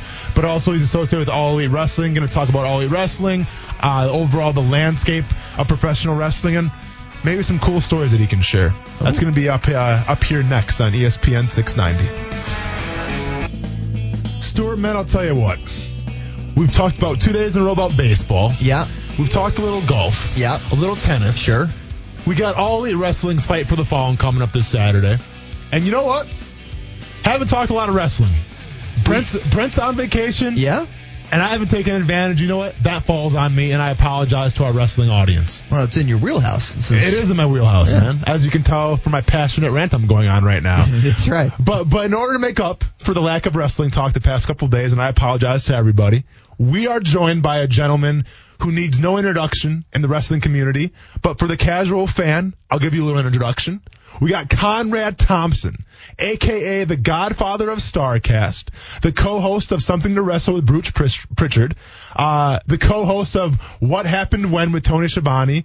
He's been on 83 Weeks with Eric Bischoff, and now this Friday you can see him in the first ever live podcast of Grilling JR with his co-host Jim Ross. We got Conrad Thompson. Man, how you doing? I'm good, dude. I hope I can live up to that intro. Wow, thanks for having me. No problem, That was man. a good You- intro. You've earned it. Justin Roberts, look out. and you know what? That was my first intro ever on the show. That's so beautiful, I'm yeah. taking pride into it. Proud of you. That's good. but, but Conrad, tell fans how they can get a hold of you guys for the Grilling JR pod, uh, podcast going live here at the Ramada Conference Center starting at 10 p.m. Is that correct? That's exactly right. We're doing a late night show the night before AEW does Fight for the Fallen right there at Daily's at the uh, Jacksonville Stadium. And here's the deal. Jim Ross is, is unhinged, man. He's no longer got this Vince McMahon Stamford, Connecticut filter. He can just shoot from the hip and tell you all the stories you've always wanted to hear that maybe he couldn't share. And he's doing that late night, this Friday night, right there in Jacksonville. Pick up your tickets right now online at grillingjrlive.com. And the rumor and innuendo is we've got one of the biggest possible guests of all time doing a surprise run in. You don't want to miss this. The internet is going to be a buzz on Saturday morning, but you guys have the opportunity to come see it live at grillingjrlive.com. Fantastic, man. And we were talking about Grilling JR and with, with Jim Ross. I mean, obviously, the voice of my childhood, uh, the guy that really set the scene for the wrestling world. Um, I absolutely love your podcast now because it's like you said, he is unfiltered, he is uncensored, and he basically says whatever he wants. Now, sometimes I think there's a couple Moscow meals that are also in play that help things move along. But, um, if you guys are new to the whole podcast world and you want to check out a great episode, check out the one involving the WWE draft where Jim Ross basically just goes unfiltered and talks about what went down from his move to Raw to SmackDown. Um, how fun was that doing that interview and did you learn a lot from it? It was phenomenal because for years and years we've always heard Jim Ross's side of things with a little bit of a filter. You know, he had a wife to take care of, he had a household to provide for, he had a contract to honor. Uh, now at this point, he's no longer under contract to WWE, so he can speak his true feelings about the mind behind common wrestling. You know, these days, modern day wrestling is sort of end all be all with Vince McMahon, at least until AEW. But now there's a new sheriff in town named Tony Khan, Vince McMahon's no longer the only king, and uh, Jim can tell his true feelings and to really delve deep into what exactly it meant to have Vince humiliate him on TV. Not once, not twice, but a dozen times. Why it happened, when he knew it would happen, and, and what he thinks Vince's motivation was. We've never really dug into that, so we get a real glimpse into their interpersonal relationship and sort of the psyche of Vince McMahon from someone who knew him best, Jim Ross. And if you've got a question you've always wanted to know, you know, sort of the dirt, the rumor and innuendo about professional wrestling, who better to ask than Jim Ross right now? While it appears, for lack of a better word, he's got an axe to grind and he's no longer sort of chained up by Vince McMahon. Ask it this Friday night, right there in Jacksonville, grillingjrlive.com. Hey, Conrad, this is Stuart Weber joining you here and talking a little AEW. The last time that I remember you were in Jacksonville was at the the start of this whole thing, that big first press conference. Tell me a little bit about getting involved with AEW in the first place and how you kind of were able to, you know, make a deal and be able to hang out with these guys and be able to make that huge unveil. And obviously you had some fireworks with MJF that day too. Well, here's the deal. I don't have a deal with AEW, and I never have. I've just been friends with Tony Khan since 2015. He first heard uh, the Ric Flair podcast years ago on uh, the CBS platform, and he followed me on social media. We started DMing and realized, you know, we had a lot in common. I didn't know at the time who Tony Khan was or what the Khan family, you know, did with professional sports worldwide. He was just, you know, a listener to one of my podcasts with a blue check mark. It wasn't until you know, I guess sometime last year I realized, wait a minute, this guy might have aspirations of doing something in the wrestling business. And now, of course, AEW is all anybody's talking about. It's it's the new hip cool thing, and that's not a surprise to me because Tony has great taste in wrestling. And I guess sometime in January or maybe late December, I think it was maybe early January, uh, he sent me a text and said, "Hey, what are you doing on January, whatever the date was?" And I had an idea what that meant, and I said, "Whatever you want," smiley face, because we had been just wrestling friends for a few years at that point. So I showed up not really knowing what to expect, but thought I should probably take a suit, even though nobody told me that. And then they sort of laid out what they needed me to do, and I was really glad I did. So it's uh, it's kind of made me the Forrest Gump of wrestling. I'm not supposed to be in this spot. I have no idea why I was. Uh, but you know, looking back, it's easy to see he always wanted Jim Ross. Jim Ross wasn't available; he was under contract to WWE. So who's another fat Southern boy with an accent who loves wrestling? He can get to be a stunt double, and he picked me, and I'm glad he did. Well, if you guys have anything in common with you and Tony Khan, you guys are both diehard wrestling fans. And and my question for you, Conrad, is you were a guy that kind of blew up on the scene out of nowhere. You're actually, and if you go on Twitter and you look at your Twitter handle, you're referred to as Conrad the Mortgage Guy, and that's not some random joke. You're actually you start out as a mortgage broker. How the heck do you go from being in the world of mortgages basically and being one of the biggest names outside the ring of the world of professional wrestling? Well, total accident again. Um, I still do mortgages. I didn't just start out doing it. I'd be glad to do it now. And we're licensed in Florida, so if you want to do your loan with a mortgage guy who happens to love wrestling like you do, hit me up on Twitter. Hey, hey, it's Conrad. I'd be happy to help. Uh, but no, I became friends with Ric Flair, and uh, it was at a tough time in Ric's life where he had just lost his son, and he was looking for somebody to drown his sorrows with. And every time Ric called and said, "Hey, man, want to go drinking today?" I said yes. So we quickly became fast friends, and uh, eventually CBS made an offer to do a podcast. And believe it or not, one of the greatest talkers of all time was a little nervous about uh, doing a podcast. He's like, I don't know what to say. Uh, how do I do this if there's nobody to talk to? So he asked me to come in on the very first episode and just ask fan questions. I was delighted to do so. And at the end of the episode, CBS dug it and he dug it. They asked me to come back the next week. I found myself becoming an accidental podcaster. And through that Ric Flair show, I had the opportunity to, you know, meet Arn Anderson and do interviews with Bruce Prichard and Tony Schiavone and Eric Bischoff and Jim Ross. And now I have podcasts with all of them. Who would have thought? Well, and it's absolutely insane because you being a fan of wrestling, I mean, it's almost like you guys are at a bar when I listen to some of your podcasts because it's just like two good old boys sitting together, you know, talking wrestling in the old days. And yeah, it's great to go back in time and hear all these stories from, from all these, you know, big figures of, of the sport, but also you need someone that can right that ship. You, you need someone that can kind of steer the course a little bit through all these stories. And uh, I think Conrad, that's where you come in and everything. And just how, how, how much fun have you had doing these podcasts? Podcasts? Oh, I'm living my dream, man. Uh, never in a million years would I have imagined that I'd be in this spot. I don't. I'm not a trained professional like you guys probably. You know, oh, went to school oh, for this not, and have broadcasting. well, there you go. But yeah. you know, most of the time, someone who has a successful radio show or podcast, man, they've got you know bachelor's degrees in broadcasting or journalism or communication. I've done of that. You know, I'm just a, a super passionate fan who tries real hard and uh, I've been very fortunate that a lot of wrestling fans have a similar, you know, mindset and appetite and thirst for knowledge that I do. So I think I find myself asking a lot of the questions that wrestling fans want to hear, and I feel like I'm uniquely qualified to know what makes a good podcast because I'm just a fan. And most other wrestler podcasts are a wrestler talking to another wrestler.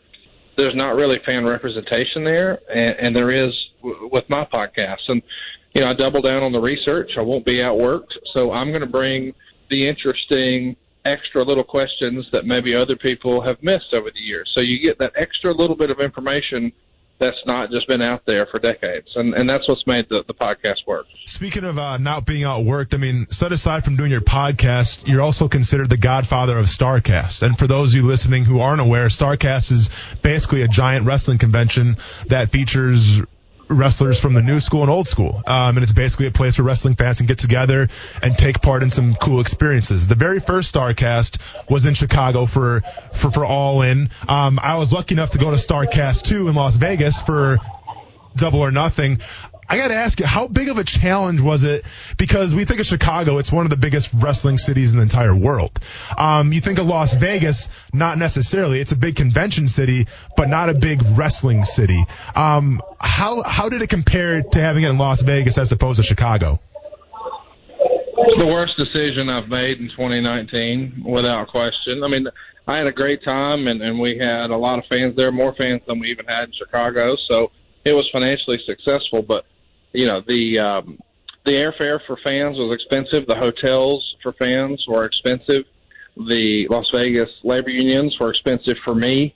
Uh, so the expense and, and the, the risk and the gamble was a lot higher, and it's because the stakes were higher. I tried to pull out all the stops, and as you probably know, I got hit with a few shots on the way. Uh, Ric Flair wasn't able to appear, and he was sort of my main event attraction with the roast of Ric Flair being canceled because he was in the hospital, and it just goes on from there. So a series of, um, I mean, it was almost like Murphy's Law. Anything that could go wrong with Starrcast 2 with, with headline talent seemingly did.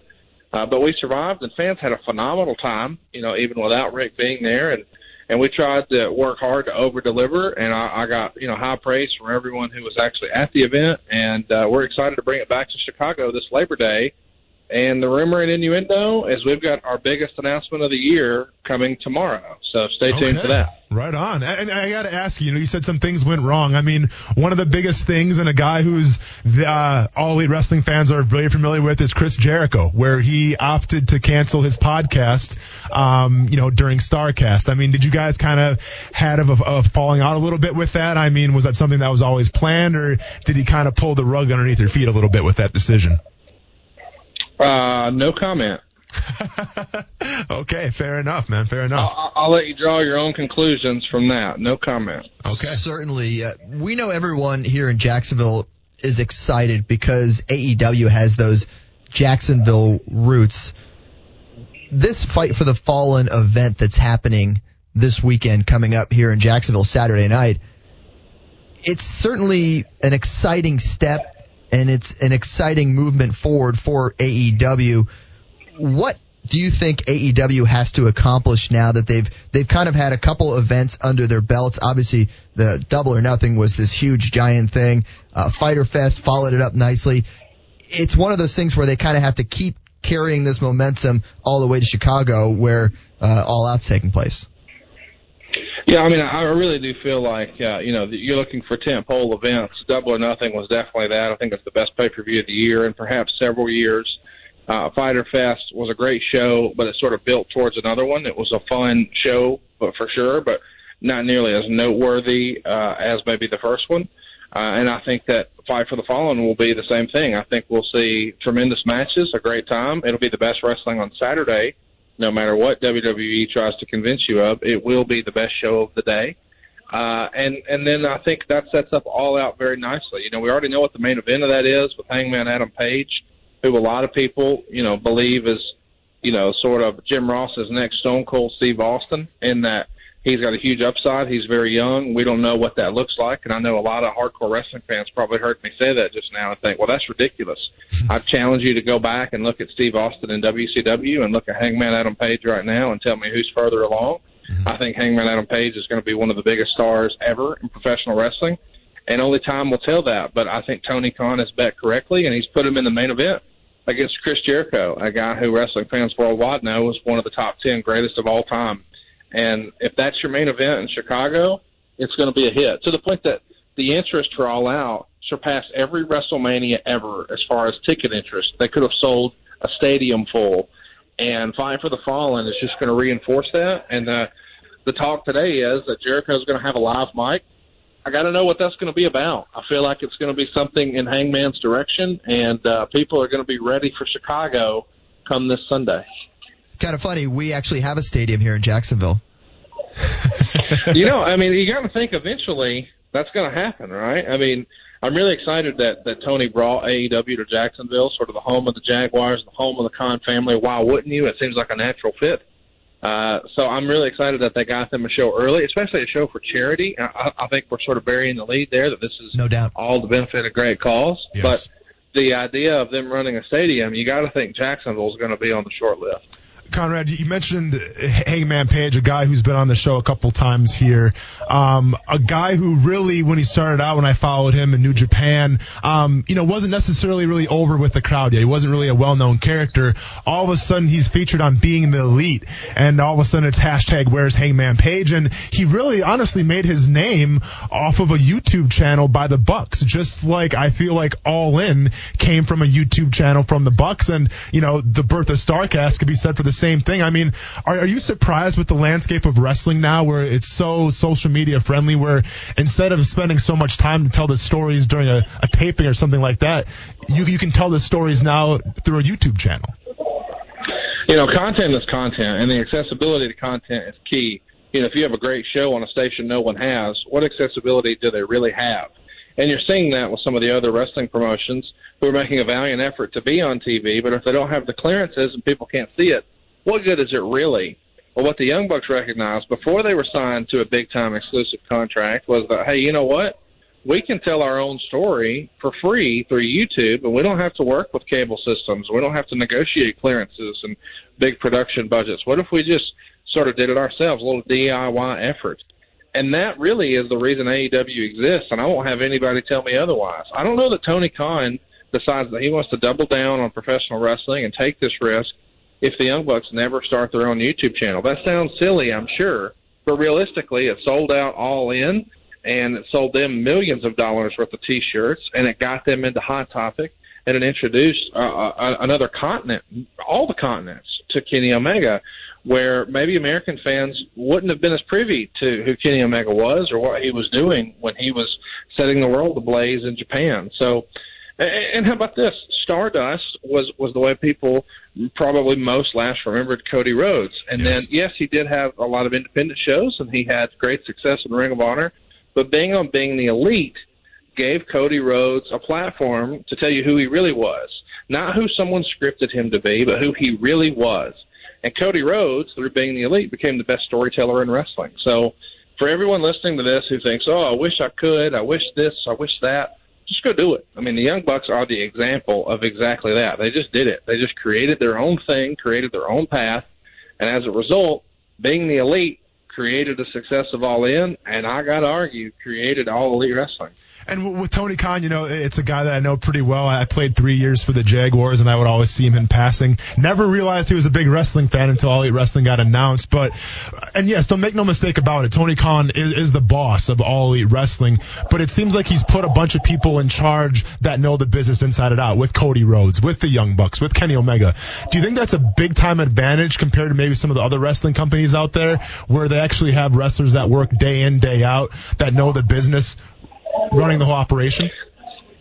I do. I, I think that presents a certain amount of challenges. You know, I didn't really realize that until Jim Ross said, you know, hey, you've got the boys running the show historically. Uh, that has has has given some issues, created created some challenges. That being said, this is a new era of wrestler. You know, this is not the old way of doing things. Once upon a time, guys didn't want to lose to another guy. You know, they call it in wrestling. They didn't want to do the job, and and now guys sign up. They can't wait to say, no, I don't want to go over here. I don't want to win this match. You should win this match. It's your turn. It's a different era of wrestling. It, it's it's um it's just a different time. And I think that that Tony has made the right call in surrounding himself with the best wrestler in the world, Kenny Omega, the best tag team in the world, the Young Bucks, and the best storyteller in the world, in Cody Rhodes. And I think in this space, you've got the best storyteller, the best tag team, the best singles wrestler. What else do you need? Yeah.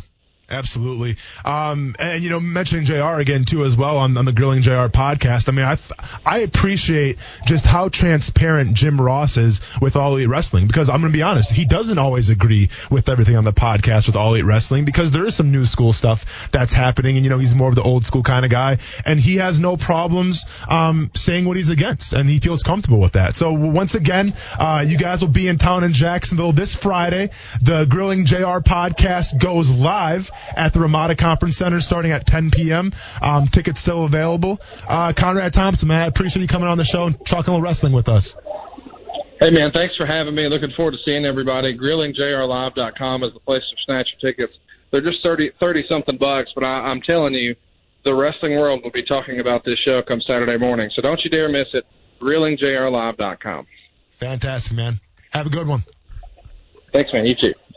All right, so a little all elite wrestling talk, a little talk about JR and the business and and Austen Lane's happy zone. Oh yeah, back in my happy zone. Back in the old happy zone. Yep, and now it's my happy song too. There it is. With the country music. So That's a great tie-in. Yeah, that's a fantastic tie. You know, it seems like Conrad Thompson's a good old country boy, and we got a little good old country boy outro coming up here. So, but I thought it was really informative the fact that uh, he wasn't a fan of Starrcast 2 per no. se in Las Vegas. Knowledge imparted. Knowledge imparted. Wrestling coming to Jacksonville this yeah. Saturday night. Uh, exciting for everyone who is excited about that.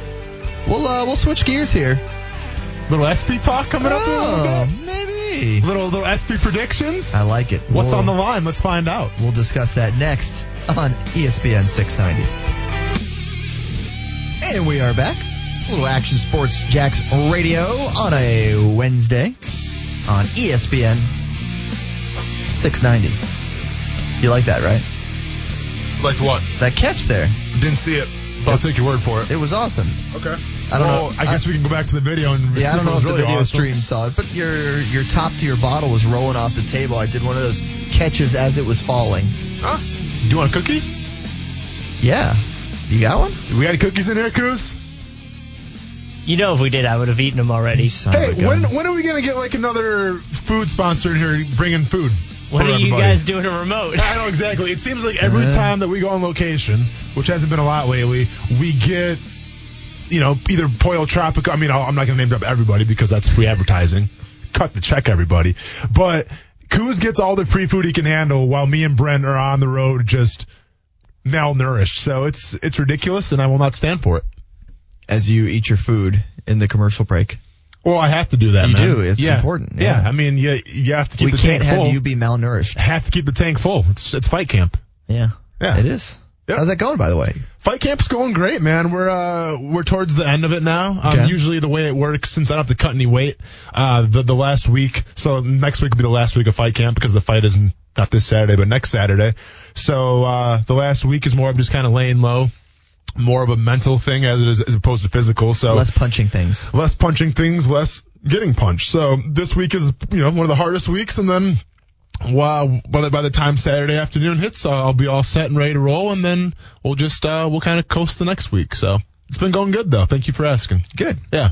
I know uh, we're excited. Yeah, zero. I mean, and the biggest thing is staying healthy, right? Yeah. Because I mean, it's it is taxing on your body, and thankfully, knock on wood, haven't had any injuries. So uh, it's been a very successful fight camp Excellent. so far. Are you coming or not? it's all the way in Tallahassee. It is a long Yeah. track, man. That'd be that'd be tough. Yeah.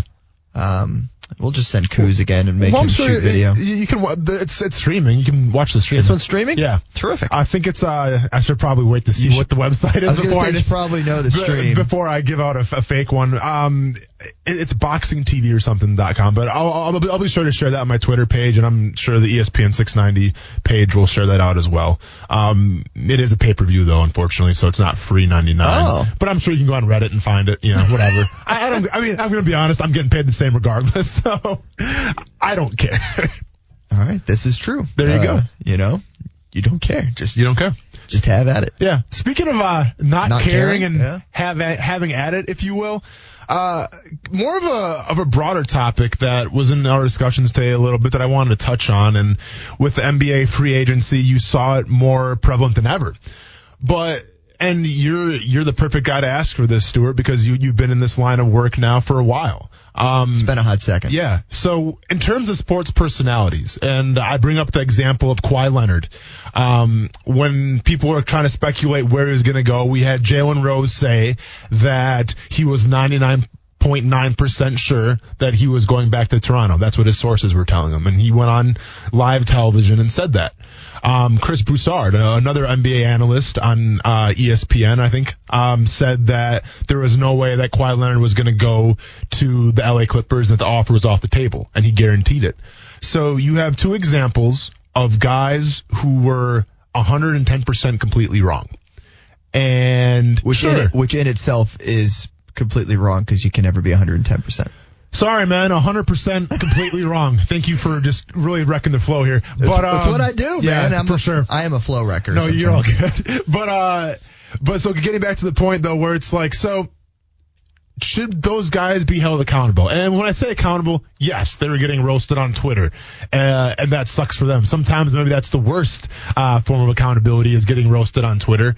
But should there be some sense of accountability? So here's the thing. The lines have very much been blurred between what an actual journalist is versus someone who just goes on there and says whatever they want. Yeah. And this is what happens when you're putting people in these broadcast positions who maybe didn't go to journalism school. Um, as somebody who went to journalism school, uh, they teach you these things. Yeah, it's it's a journalism code of ethics. Dude, I was there at Murray State. I know what you're talking about. Right. So Yeah. you, you're in a great example because you can come on here and you're not going to say something unless you're 100% positive and you have multiple sources to back it up that this is going to happen. Yeah, or else I'm gonna say I'm just speculating. Say, or, or I I believe, think. I yeah, think. I believe. Yeah. So the line becomes very blurred these days, especially with social media. Mm-hmm. And everybody wants to be first. But if you're wrong, who cares if you were first? Mm-hmm. Because every time, and see, it, here's part of the problem. Every time that you're wrong about something, you lose credibility, Exactly. right? But the problem is, it's it's just become a lot of a it's a lot of a joke when somebody gets something wrong like that. Instead of losing credibility, people are just like, oh, he always gets these things wrong. Yeah. they're not it's not being taken as seriously as maybe it should. And i don't know. When when i was in college any anything we had any test any paper if you got a fact wrong it was 50% off your grade. Wow. 50% off for a fact error mm-hmm. And this is the University of Florida we're talking about here. This is at Yeah. UF, and these are broadcasting classes. To it's to drive home how important getting your facts straight is. Mhm. Obviously, they're in positions where they're dealing with more than facts. They're dealing with speculation. They're dealing with things that aren't 100% certain or done. And a lot of that has to do with how much do you trust your sources. And certainly it was wrong. The mm-hmm. you know the what they had said both both of them were wrong. But who knows? Maybe they both did have two sources that they felt were really strong, and those people were both wrong. So it's it's the problem with sources. It's the problem with the the constant need to drop Woj bombs Yeah. To to Well, be and- that first person to get this news out there. And and and that's a classic example. I mean, you're talking about Adrian Wojnarowski. You're talking about Ian Rapoport. You're talking about Adam Schefter. These are the guys that people turn to um, for the breaking news. And when that news breaks, they get the clicks, they get the likes, and guess what? They garner a following. And if you look out there, you know, look at Wo- Wojnarowski's Twitter followers, look at Schefter's Twitter followers. I mean, they're off the charts. And th- there's a reason for that because they break everything. And I definitely get to your point where I feel like someone who may, maybe hasn't gone through the journalism school, who hasn't gone through broadcasting, who just kind of willy nilly just says whatever they want to say in hopes of that they can look back and be like, you know what, I was right right there. Let's get some Twitter followers, let's get some Instagram followers, and sometimes it works that way. I just have an issue where there is no accountability, and I think in the world now of, of sports media, you're only going to see it get worse and worse and worse. And it's not just the sources that that that kind of leaves a bad taste in my mouth. I think another issue, and this is me being a former player Sure. to now talking on the radio every single day, is the fact that the lack of accountability and for how pro athletes get treated. For instance, say, and I'm not trying to call anybody out here, but I'm saying, for instance, say uh, say a, a football player makes a dumb mistake, and maybe someone calls that guy an idiot, or they call him a dumbass for making that mistake. Well, being in the radio, you can say that because you know what? You don't have to go see that player every single day at practice. Maybe you can hide behind your microphone. Maybe you can sit in your studio and never have to see that player. I always approach it like, and this is what I was taught. I think it's one of the coolest things I was taught uh, with radio is that you have to treat radio like when you're done with your job at the end of the day on this show or any show. Imagine walking out to your car and that person is standing there. And depending what you said about that person depends on his reaction. And if you're fair, if you don't make anything personal, if you're objective, that person that when you walk to your car should be cool with it. If there is issues, then that person might try to beat you up. Now, I'm feeling confident I'm going to be fine, but it's just a figure of speech. You know what I'm saying? And I think that that's another problem where it seems like the guys that want to call out the players, that, that want to make things personal are the guys that are celebrated, are the guys that get the retweets, and are the guys that get the following. And maybe it's just the, state of the times, and It's maybe a vicious cycle, man. it is a vicious cycle, and maybe I'm just the guy that's you know I'm, I'm on my porch right now We're saying breaking kids. the cycle. well, maybe I'm the guy on the porch saying get off my lawn. You know, That's maybe possible. maybe I'm the one that's got to adapt a little bit more. If, if, But if I agree want to be somebody. So you're not alone on the porch. We're Yeah. both drinking brews on the porch together. Yeah, yeah. All right, and yelling at kids to get off the get off the lawn Yeah. because it is a vicious cycle because they're being rewarded for this behavior. Yeah. And the the worst thing that can happen to them is oh they're on freezing cold takes on Twitter. Yeah. That's- or old Yeah. takes exposed. You know, Yeah, yeah. that's that's the worst thing that can happen when you go and and make a fool from a journalistic Mm-hmm. standpoint. and it, it's so fascinating too that sports is the only form of journalism and media where you can completely mess up what you say, completely be 110 100% wrong. and and no one's gonna call you out with fake news. You know, like and especially the times that we're living in, and not to get all political in here, but fake news, hashtag fake news, is a big thing now. And um, anchors that report the wrong story or, or that maybe mislead people, they get called out, and sometimes they get demoted.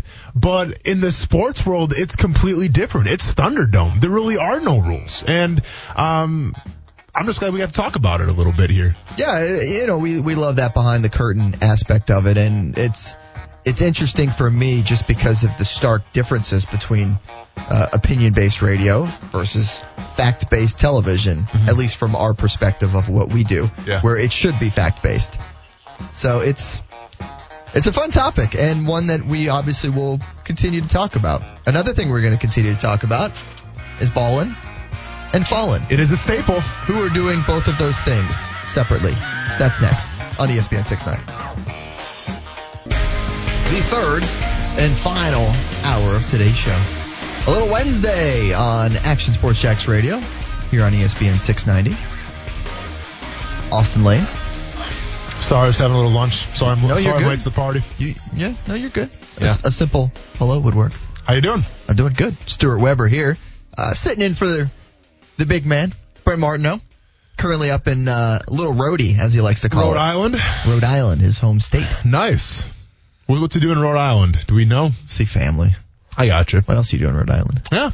He Well- could probably answer that next week. Well, I'll tell you what. He picked a good time for the vacation because it, it has been a little quiet around Jacksonville uh, in terms of, football related things. Gardner Minshew um, took it upon himself to to be Jonah, if you will, and dove in the ocean with a a semi Goliath grouper and, and got a picture with that. If you haven't seen it yet, go on Twitter and check out his Twitter account. I Uh, like that we've just run with it being a Goliath grouper. I said a semi Goliath grouper. yeah. Well, I'm just saying as the actual fish type. Oh, isn't that what it is? I mean, it looks like one, Okay. but uh, as we mentioned earlier, I'm no marine biologist. All right, well, it's a giant fish. Go on his Twitter and check it out then, if, if people want to see it. Um, but in, in other Jaguars related news today too, as well, uh, they, they they sign a guy, um, an un, uh, undrafted free agent, uh, and Marcus Simms. Yeah, uh, Tom, uh, Tom Pelissero from the NFL Network sources saying that they've agreed pending a physical to bring in Marcus Simms, who was expected to go in the supplemental draft. He did not. Mm-hmm. Uh, only one player went in the supplemental draft. And so, uh, there are reports that he perhaps is coming to Jacksonville. We'll wait, of course, for the team to officially announce that. Uh, but perhaps another, another name yeah, and for and, the receiving battle. and you know, go ahead and call it uh, me being kind of new to the whole radio scene, and call it me uh, having my first. Su- supplemented draft pick that didn't go through and became a free agent. My first time experiencing that. So maybe I'm overhyping it a little bit, but the fact that the dude runs a 4-4. And like I've said before on the show, you can't teach a 4-4. Now, yes, he was the third receiving option at West Virginia.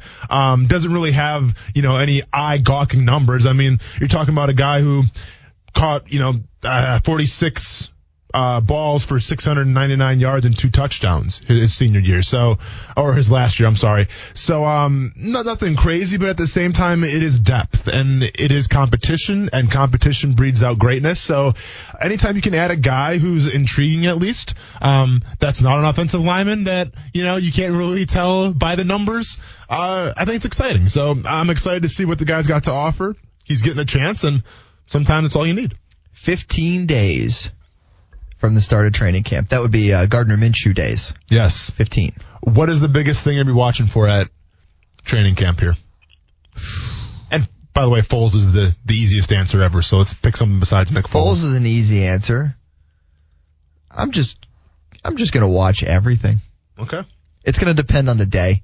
Uh, from from my perspective, from from what we do on the TV side, at least from what I do, um, we tend to be more pointed in in how we tend to approach it. So obviously, you have stories that pop up over the course of training camp, and that that kind of leads you towards what you want to watch. And I'll think about it more as to what I'm truly keeping an eye on. But you know, we go in with a mindset of okay, we're we're talking to this guy. Let's kind of see how this battle progresses. So I do like that aspect where it changes from day to day. What what I kind of have my eye on because I'm looking through a lens for the most part. Yeah. And I tend to be pretty focused on something. When True. So kind of every day is a new day for you, which Yeah. is makes things exciting. Me personally, um, you might as well just call me the conspiracy theorist because I've been campaigning a new defense now since the show started, and that's where I'm gonna stick on, and that's what I'll be watching for. Definitely is, uh, you know, where, where the defense is gonna go from here. Is it gonna change at all? Will it be the same look as last year, or will Dom Capers have a little influence on it? Will we see some new looks, um, especially with the players that they have now with Josh Allen and Ngakoue not being signed yet? But uh, you know, I, I think um, you always got to tweak things here or there. Uh, their defense wasn't the problem last year, but I think they were exposed a little bit, especially from the slot receivers. So I'm curious to see if we see any changes there. So that's what I'll be watching, and obviously play on the defensive side of the ball as well. Um, that's what I'm comfortable watching, but. Yeah, I'll be watching Nick Foles as well. Hopefully he'll he'll be he'll be balling uh, during training camp. So Marcus Simms, Mhm. uh, rumored to be coming to Jacksonville in a report by Tom Pelissero. We happen to have a caller on the line who wants to talk about it. It's South Beach Gary. All right. He knows how to dial star star 690. Uh, Gary is perhaps the song of the day Marcus by Old Daisy. No, the song of the day is going to be "Always Be My Baby" by the great Mariah Carey, Okay. Okay. the best female singer of all time, in my opinion. She can hit notes I haven't heard anybody else do. I mean, with all due respect, Aretha Franklin says what's up, but hey, I will give it to you. Well, she can't hit the notes of Mariah. Mariah can break glass with her voice. True. True. It's I'll give you that. unbelievable. Uh, the, uh, the let's tell it like it is, guys, because you know, Austen, I tell it like it is, and there's some people on Twitter that don't like it, but I, I, I, I, I, I state my opinion and I stand by my opinion. The fact that discipline has been questioned by the Jaguars. Let's face it, the the way by national members of the media, Ross Tucker, several people have questioned that, stated the fact that Jacksonville may be the most undisciplined team in the NFL right now, which is funny coming from a Tom Coughlin, uh, you know, uh, controlled uh, your front office. The fact that, that they signed Marcus Simms, who's had trouble with the DUIs at West Virginia, bringing that culture into a team that's that's frankly, Stuart, trying to change their culture. I don't think that's the best idea. You're looking to bring in high character guys right now, not the fact that just because you need to sign somebody, you sign someone because of talent. When the fact is, you're trying to change the culture, trying to change the image of the city. I don't think that's the best idea for the team. And I'll hang up and listen, guys. Fantastic. All right, good stuff, So- Gary. Yeah, love love it when people can chime right in with what we're talking about and kind of give their opinion. That's great, good stuff uh, and a good a good thought certainly to think about. In my personal opinion, I don't feel like a rookie who is not even coming through the draft, so the team has zero equity in him, zero nothing really committed to him at this point.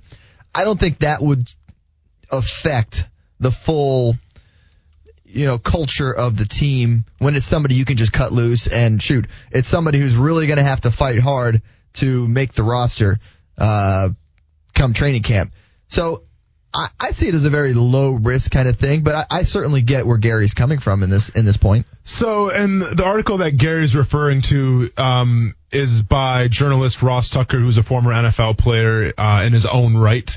Um, wrote an article for the Athletic where he thought that the Jaguars were the most undisciplined team in the NFL.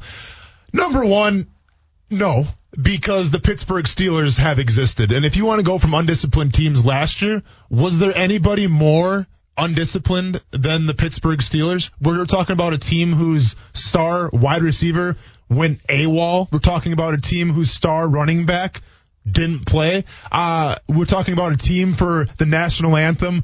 One guy went out by himself while the other guys stay in the locker room. And now that's a political thing, but it's still a distraction. That's all we ever talked about for that whole week. So in terms of undisciplined, not being on the same page, no.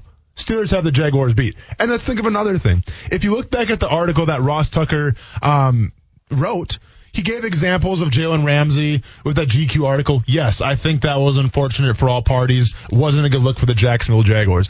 But he also gets into the point where Yannick Ngakoue got in a fight on the field and Jalen Ramsey was mad at the media. I got news for you. If you've never been in the NFL before, there's going to be fights 24-7 on the field. Now, yes, it's probably not like the old days where there's a fight every single day, but fights do happen. When you're going against the same guys, whether you're family, whether you're teammates, you're going to be in a fight, man, because you're going against the same guys every single day. It's hot. Um, guys get annoyed with each other. It happens. So you can't use the fact of Yannick Ngakoue getting in a fight as an example. I mean, it happens in the Action Sports Jax office by the end of training camp. We're so sick of each other. Yeah. We're getting snippy. Yeah, absolutely. So Totally the same thing. I will Physical, say, physical altercations. Uh, South Beach, Gary, South Beach Gary just called me back up and he said that he wanted to reiterate that none of the Steelers players were arrested. Who was arrested from the Jaguars again? not Dante Fowler. Yeah. Did I, did I go to jail? Oh, no, I guess I Oh, was arrested. Did I go Leonard to jail? Fournette? It's talking about Leonard Fournette But with didn't they the get in trouble license. in London? Yeah, Yeah. Well, they were detained. They were never arrested. That's fair. I know it's semantics. It's all semantics. But yeah, I mean, getting back to the point though, where where you're talking about a guy, Marcus Simms, yes, he has some red flags about him, but let's not lie. This is the NFL. Yep. And in the NFL, you have to ask yourself the question, does the talent outweigh the red flags? And that's the way the game's always been. Sure. And it's the game, uh, it's the way it always will be. Now, does he have some discipline issues? Yes. But do the Jaguars need depth at wide receiver? Do they need guys to push each other to try to, um, you know, do well? Absolutely. So in the terms of, the discipline category, um, you can put it on Doug Marrone if you want. You can put it on Tom Coughlin. But like I said before on the show, when you're dealing with some of the best teams in the NFL, like the Seattle Seahawks were five, six years ago, Pete Carroll is the most easygoing coach in the entire NFL. He he will let you get away with anything. He's the true players coach. But they have the leadership. They have the veterans that monitor themselves. What you saw last year, whether it was in England with guys not paying their tab and getting in trouble, um, whether it was you know some disagreements in the locker room or Leonard Fournette punching the dude on the sidelines for the Buffalo game, or Leonard Fournette and T.J. Yeldon sitting on the sidelines after the Houston Texans game. What you saw there, I think, honestly, was the lack of leadership in the locker room. You had a young team who wasn't accustomed to losing, who didn't know how to handle themselves when they did lose. And once that happens and that snowballs, it's a nightmare. You're talking about this year now. You have Nick Foles on offense. You have a guy who's been in the Super Bowl, who's been the Super Bowl MVP, uh, a, leader in his own right, um, a guy who, when he left Philly, you saw a lot of guys in that Philadelphia locker room were mad to see him go. You have Mar, and listen, you have Marcell Dareus, and you have Calais Campbell, who maybe aren't the most vocal guys, but have to monitor a little better. You have Jalen Ramsey that's come out and said that he's going to be a, a changed man. He's matured a little bit. So I wouldn't be too worried this year about the discipline and the adversity. I, I really wouldn't. I feel like we're a little fired up right now, and I like it. Uh, I mean, yeah, you know, it's just that that, that, that whole Ross Tucker Yeah, um, article kind of you. rubbed me the wrong. And I get it. You know, guys are trying to find articles. Guys are trying to write stories because it is the dog days of summer right now. Not a lot going on in the football world, but um, it, it, it kind of upsets me when you use fights on the field as an example of undiscipline. Well, lucky for you, I know something that doesn't upset you and can cool you off. Yes, I think it's happy hour. let's get it.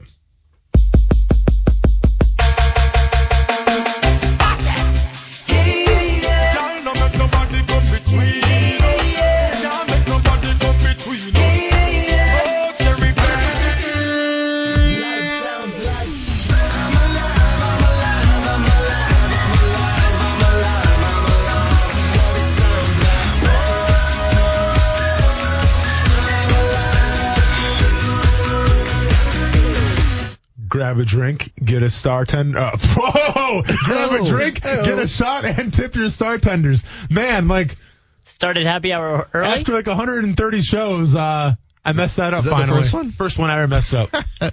Trust me, though, there'll be more. Well, one thing that's never messed up Vida de Luis, a locally owned tequila right here in Jacksonville, made in Tequila, Mexico, shipped directly to Jacksonville Beach. Make your own recipes with Vida de Luis tequila, the smoothest tequila you will ever taste. For locations, recipes, and some merchandise, visit VidaDeLuis.com. And remember to drink responsibly. And since we're quick uh, before we shift gears here, we're on the topic yeah. of leadership and um, you know just uh, upper management, I guess. Okay. The Houston Texans have just announced that they will not be hiring a general manager for the 2019 season, and oh. they will divvy the responsibilities up amongst the existing front office members. Interesting. That is very interesting. Yeah. And they're not they're not even saying like this one person is going to handle that. No, I mean the, the, they gave a few names. Uh, was the head coach in that? Was Bill O'Brien in there? Bill O'Brien is not in there. Uh, Chris Olsen, James Liipfert, uh, Jack Easterby, and Matt Bazirgan. Um, Sounds like a lot of cooks in the kitchen. A lot of cooks in the kitchen, you know, and then that's kind of back to my point where I think if you have the leadership in the locker room, um, I guess you can go without a GM. That's that's kind of unprecedented, really. I'm curious to see where that goes for the Houston Texans. Yeah, that's interesting. It's yeah. very interesting. A lot of the times, if you see something like that, my first immediate thought was, oh, so Bill O'Brien's going to run the whole thing. Sure. Um, but doesn't seem that way. No. Okay. Something to keep an eye on. All right. Well, depending on how that move works out, the Texans may either be balling or falling. Love that segue. Next year. Love that segue. So we getting into it? Balling and falling? Oh, oh. tease music. Yes. We are teasing After balling and falling. That's yeah. That's you gotta you gotta hang with us, people. That's that's kind of the idea here. I, I hear you. I like it. Yeah. I like it a lot. All right, balling and falling. It's coming up next here on ESPN 690. Watching and listening to Action Sports Jax live on the radio, live on the interwebs. Not to mention, we got our streams on Twitter and Facebook, YouTube, and Twitch. Really, anywhere you want to check it out, you certainly have the opportunity to do that. But what if you want to check it out in person? You might have heard the uh, ads as voiced by our good friend Coos uh, throughout the course of the show. Uh, WOKV, our radio partner, is putting on a carathon to benefit the Child Cancer Fund of Northeast Florida. And one of the items that you can bid on. A little behind the scenes experience of all things action sports Jax, which sounds like a pretty good experience, doesn't it? So they can come in the studio and hang out with us a little bit? Come in the studio. Yeah. Check out the radio side. yep. And then get to take a look at the TV side as well. Tell you what, didn't sign up for this, but I can't wait because it, it's for a good cause, obviously. And um, yeah, I, I'd be totally down to introduce people into the lives of ESPN 690 and Action Sports Jax. So the uh, the items are currently live and up for bidding right now. Yep. And out of all the items on there, a few have gotten bids already. One of them, yeah, the in studio experience with Action Sports Jax. For sure. Actually, that that was my bid because I felt like if I got fired, I can still come back, and, and and that was my loophole. I was gonna say I took pride in when I checked it uh, that we were one of the first ones to get a bid. I'm on. just kidding. That wasn't me. That's awesome.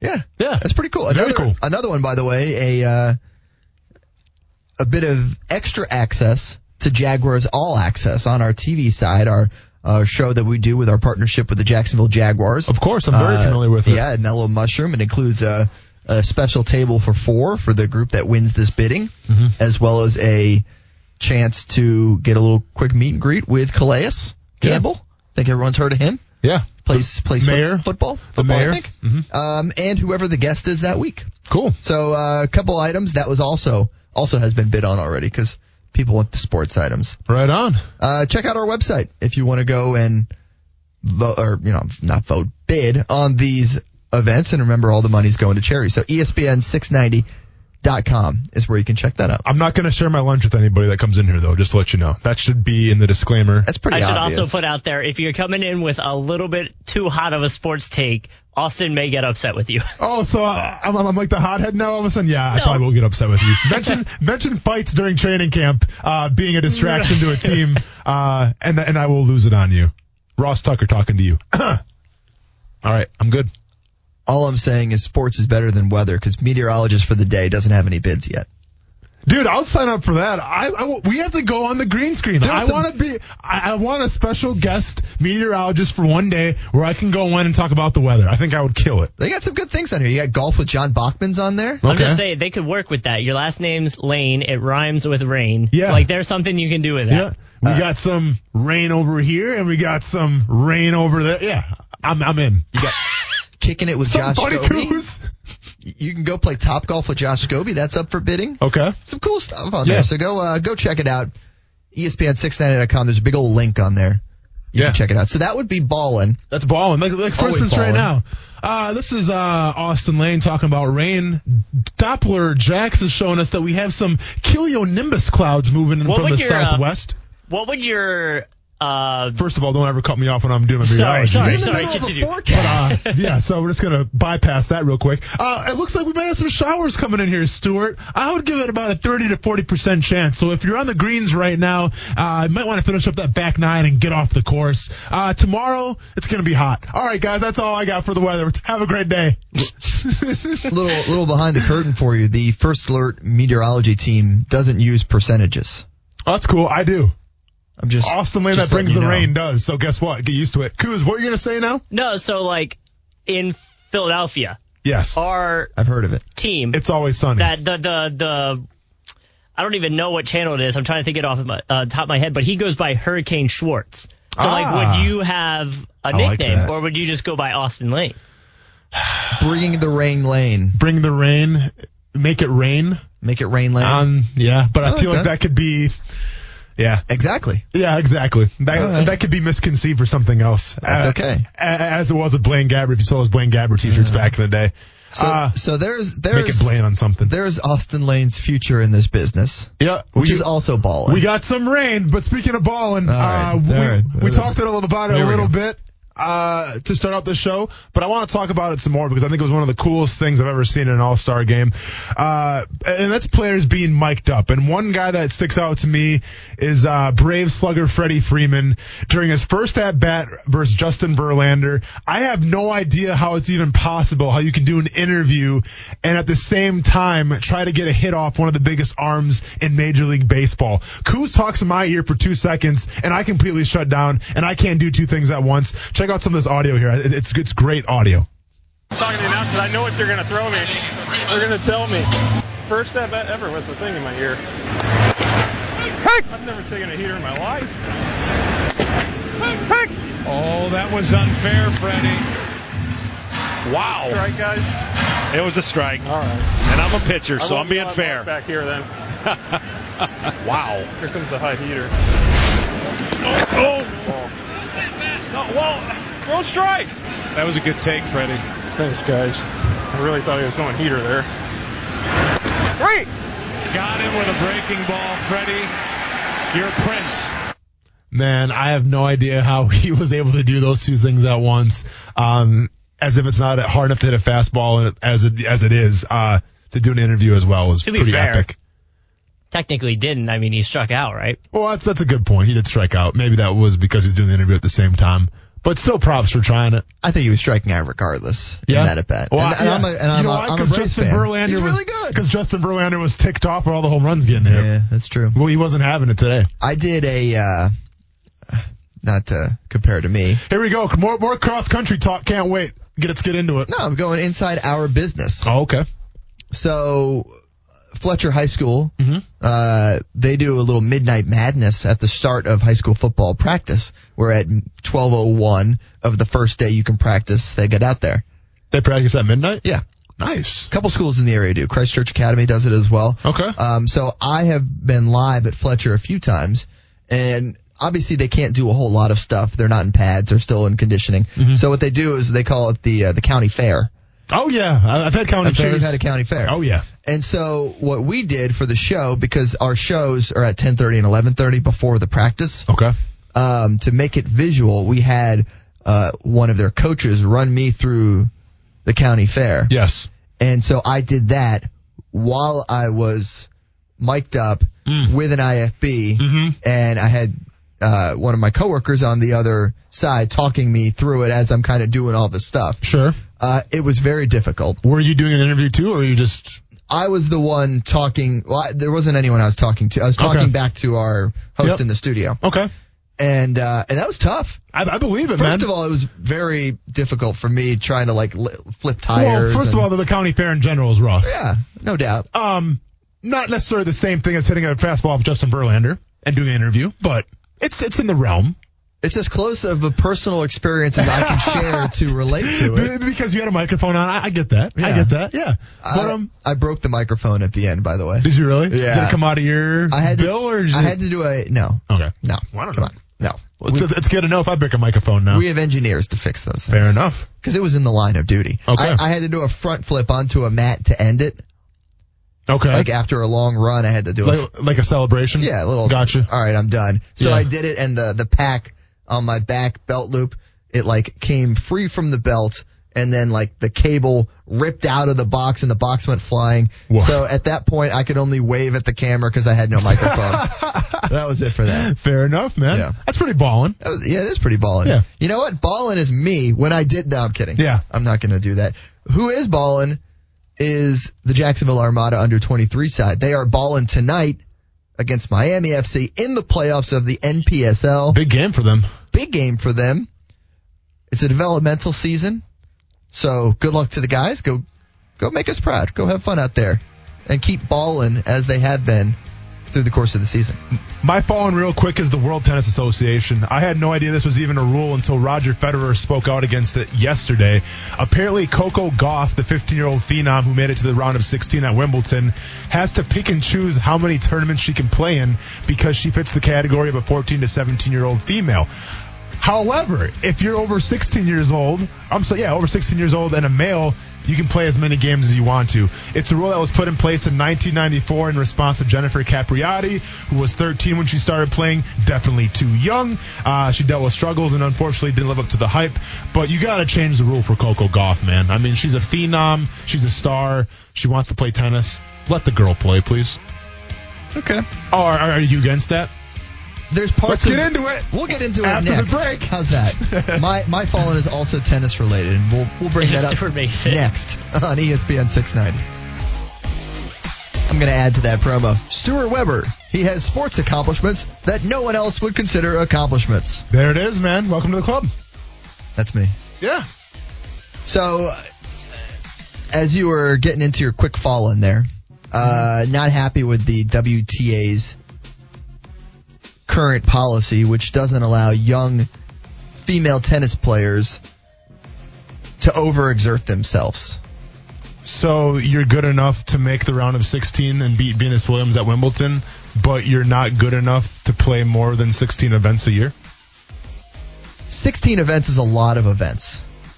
I want to say Serena hasn't played 16 events in the last four years in a season. I know she was hurt for some She's also that, been hurt and had a baby. Yeah, but the point is, if you're a young rising star, you can stunt your development with all that competition and with being in the limelight. If, if you're talking about football, you need practice, right? Yeah, absolutely. But you also play in games. You play football games. 16 of them. Okay, but football isn't tennis, man. Well, I'm saying in tennis, Football is a lot more physical than tennis, with all due respect to tennis players. And it's not as much about physical. It's certainly about improving your craft, and it's certainly about being a teenager. Yeah. You don't have the mental, the mental wherewithal to be able to fully handle it. Jennifer Capriati, you mentioned her name, mm-hmm. is the perfect example of it. Absolutely. Burst onto the scene, did so well, and then she had a big fall from grace. Mhm. When she was older, more mature, she came back. She won three Grand Slam singles events. Yeah, uh, Once she was- agreed. so I maybe the numbers aren't right, but I I am okay with there being framework to keep these younger athletes from burning themselves out. Okay, but then you want to talk about pressure? We can have a 15 year old Tara Lipinski compete in the Olympics represent our country. We can have these 13, 14 year olds go to the Olympics, um, and that's cool. But we can't have Coco, playing any tournament that she wants to because she's too young and we don't want her to get burnt out. I mean, listen, I'm not a tennis expert, haven't really played it a lot, but I feel like the only way to get better at tennis is playing more tennis. Okay, play more tennis, but don't play it on the WTA. You want her grinding at these lower level events that, in the grand scheme of things, maybe don't matter. I think it's She doesn't, she doesn't have to, but she should still have the choice. She should still have the choice to make the decision. If you beat Venus Williams at Wimbledon, you can play in whatever tournament you want to play, in my opinion. I don't know. I, I disagree. Yeah, okay. I, I think a performance at Wimbledon alone is is not enough to to determine that. But that's Let- the biggest stage, though, is it not? Let me ask you this from from a, a college sports standpoint. Sure.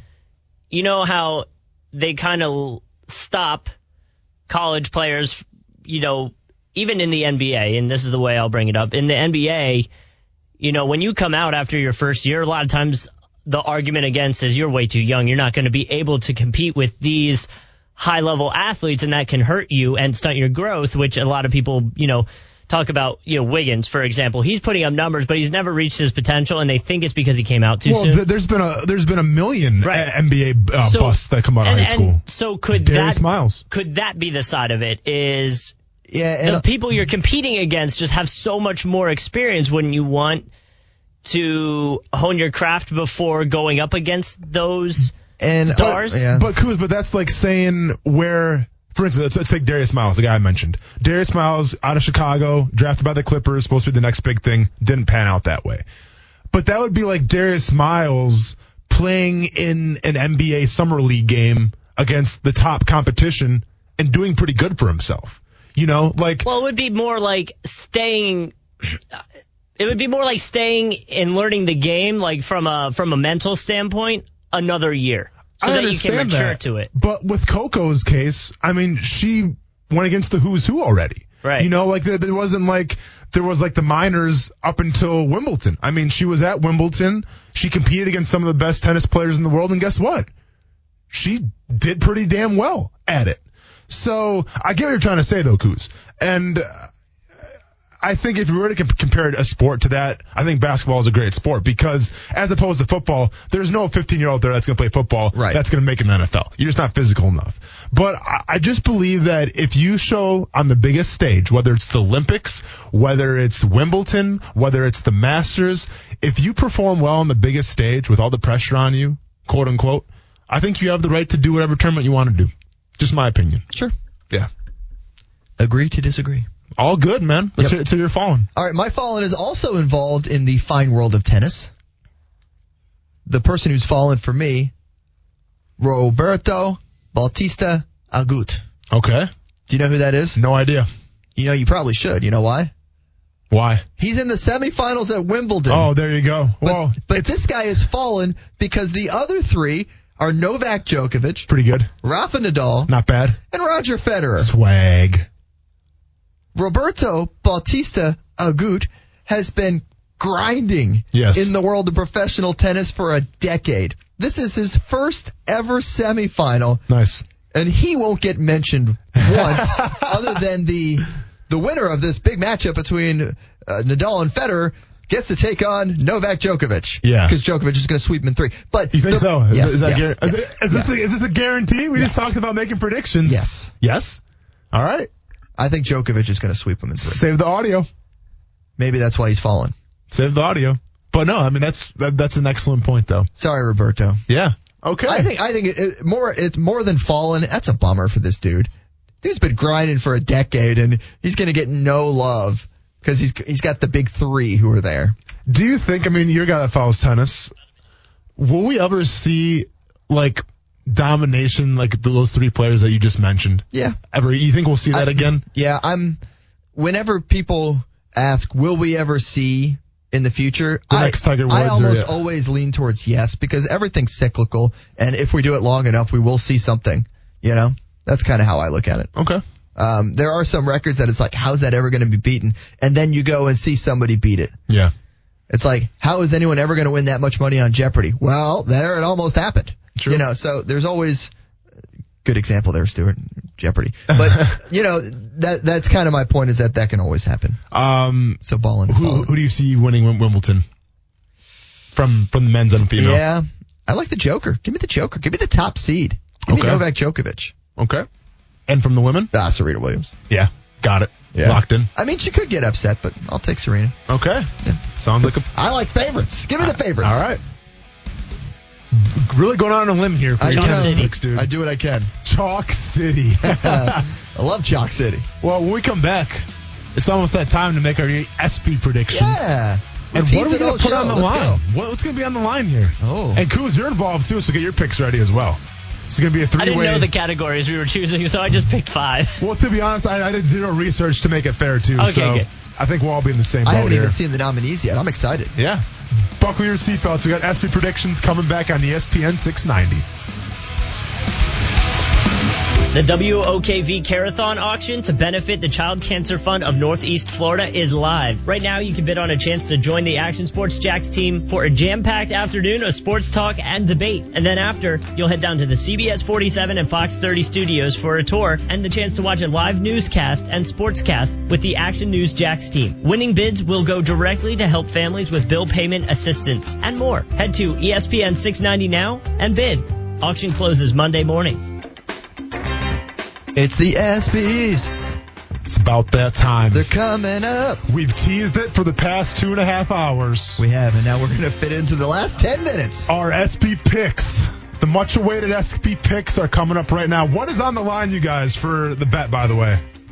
Before we, didn't- get started. We didn't discuss that. How about um, uh, winner gets the punch coos? Yeah, but I'm, I'm going to do that regardless I'm one the of these So days. you get to Well, punch you can yourself. yourself. Win-win for everybody. It is a win-win for so we, we, need, we need uh, we need something to play for here. Hurry up and someone come up with something. Uh, Probably should have did this before. Yeah, but that would have been good if we'd have thought about that during the break. sorry, too busy writing the show. Uh, whoa, Yep. that's aggressive. Oh yeah. All right. Well, we'll figure it out later. Yeah, I we'll guess figure that out we'll, later. we'll do some kind of pepper Remember challenge that or no something. accountability thing? Here we are. Yeah, here we are. All right. Gotta love it. All right. So we got Kuz on the phone, so he can't take part until He's he gets fine. off He's it. here. He's good. He's ready. Gary suggests that loser has to bring lunch the next day. Yeah, but I, I bring lunch regardless. Yeah, and he I'm not brings his own sharing. meals Yeah, on every I think, but I think what he's talking about is like for the room. You know what I mean? No, I got that. I- I but he's already too. on. A, he's on a meal plan. He's on a strict diet. Yeah, you're gonna somebody's be got to suffer. That's all I'm hard gonna to shop for in that department. Yeah, so someone's gonna suffer. All right, so All right. let's get right into Yeah, it here. it. First nominee, best male athlete. We got Patrick Mahomes. You going with the big ones Mookie first? Betts, I like it. Giannis Antetokounmpo is Okay. the order that they're in right now. Yeah, all right. And Brooks Koepka for golf. Who are we taking for best male athlete? I'm taking Patrick Mahomes. Mahomes for me as well. Kuz. Mahomes off the board. I All was right. gonna say Mahomes, but I'm surprised no one's going Brooks because I feel like he's had himself a year. But unless your Eh. name is not Tiger Woods, you're not winning an ESPY for golf and best male athlete. In my opinion. But yes, what Brooks Koepka has done is impressive. Uh, best female athlete. We got Breanna Stewart from the Seattle Storm, Simone Biles, who's a gymnast, Alex Morgan, or Mikaela Shiffrin, U.S. skiing. Who are we taking, guys? I am taking Simone Biles, who became the most decorated gymnast ever. Okay. I know it's an every four year sport, but See, I'm using a little bit of um, psychology here Me and because on the same page. soccer happened so recently. Me and on the same page. I'm page. going Alex Morgan. Alex Morgan. There's way too much hype right now. Way too much. So hype. much hype. Yep. And they're going to be there. That, that, that whole party going on that they've been doing for the past week, it seems like now. Yeah. it was really cool that she won MVP of that tournament and now will win this too. Oh wait, she didn't. One of the players on her team did better than her. No, for sure. But still, Alex Morgan So, soccer. here we are. Yep. Uh, next we got best breakthrough athlete. Okay. Saquon Barkley. Yep. Christian Yelich. What's up, dog? I think I know where you were Trae, going. Trae Young. What's up, Christian? Uh, and Naomi Osaka. Who's who you got? I'm going Barkley. Plays football. Mm-hmm. Yeah. You you want to go last, right? I'll, I'll go last. He's Whatever. num- I, I can feel you want to go last. I'm going Naomi Osaka. wow. That's good. That's Huge no, breakthrough Yeah. by beating Serena Williams. The problem is she hasn't sustained it. Yeah. She kind of has had some letdowns this season. As much as it pains me to say, I'm going Saquon Barkley. Yeah. Okay. Because I He's think like top social- five in- yeah, yeah. dude, the dude's a freak of nature. Social media is a big thing in this, and I think football is going to always rule over baseball. With all due respect to my boy Christian Yelich. All right. Uh, next we have best game. Uh, we have the NCAA football LSU versus Texas A&M. Aggies win seven over uh, in seven overtimes, 74 to 72. We have NFL Week 11, the Rams 54, to the Kansas City Chiefs 51 on Monday Night Football, and then we have NCAA Final Four, Notre Dame versus UConn, 26 lead changes. I actually watched all three of these games live.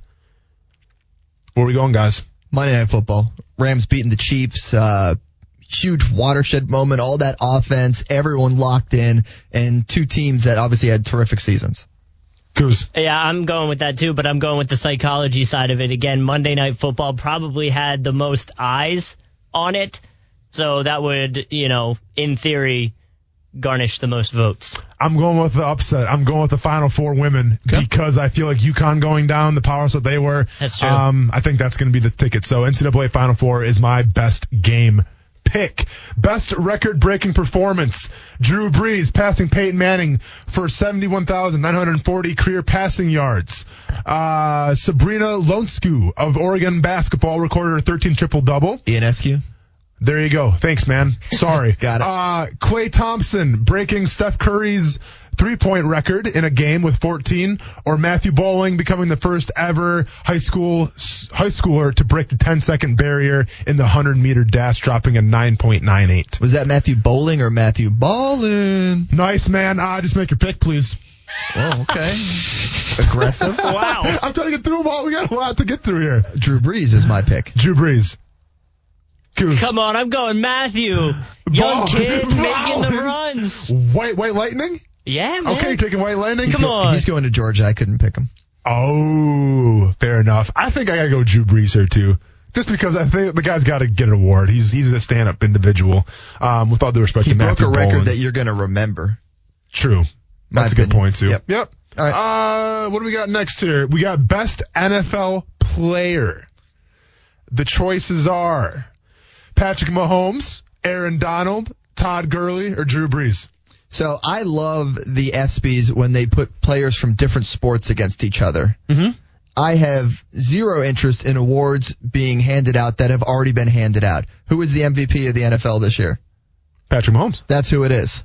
Yeah. In every one of these next few categories, they already have handed out this award when they gave the MVP out. Mm, In my opinion, We'll that's see. how that's Yep. how I like to do it. okay.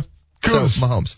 We yeah, I, got- tend to b- agree. Like, I wanted to go Drew Bre- Brees, but like Patrick Mahomes definitely had, you know, people talking this year. And I'm not, that's not to say Brees didn't, but you know, So well, if you got to go with somebody, you have to go Aaron Donald. I think as a dark horse. I mean, he was defensive Yeah. player of the year, but I'm going Patrick Mahomes as well. Mm-hmm. Uh, best NBA player. This one's interesting to me. It is because there was more controversy as to who is going to win. Well, to me, there's more controversy of who's not even on the list.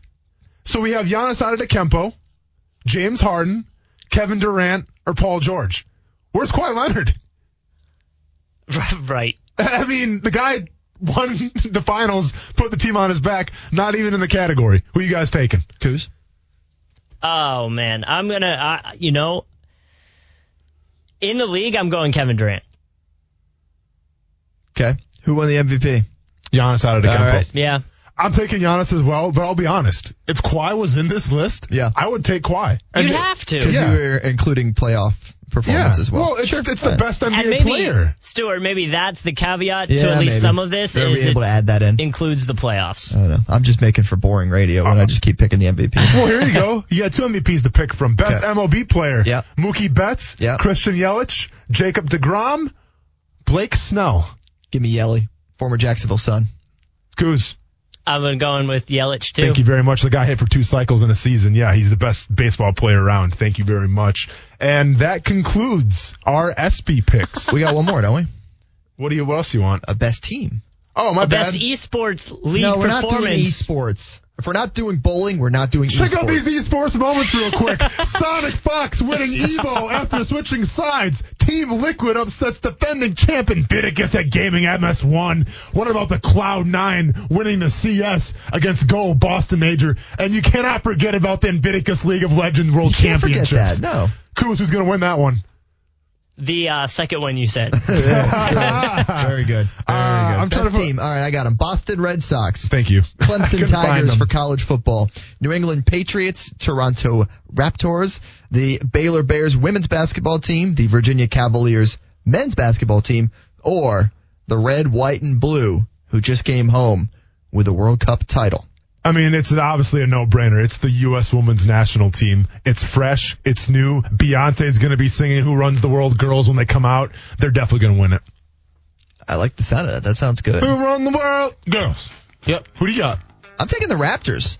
I feel like it was a great That's my vote, team too. performance. Oh, you guys. and I Wow. feel like they they shocked the world. they absolutely did. yeah. USA was expected to win. So I like the Raptors That's a good point. I just think of how the USA did it and how everyone was talking about it. Guess what? No one's watching the Raptors and talking about the Raptors. Well, you can find out who actually wins if you watch the ESPYs tonight, and we'll talk about it tomorrow. is, is, is it going to be on E ESPN690.com? Can you listen to it or not? I don't think they're doing play-by-play Can on you play by play for the ESPYs? There he is. That's our show. He won. Okay, we'll talk never to you on. Thursday.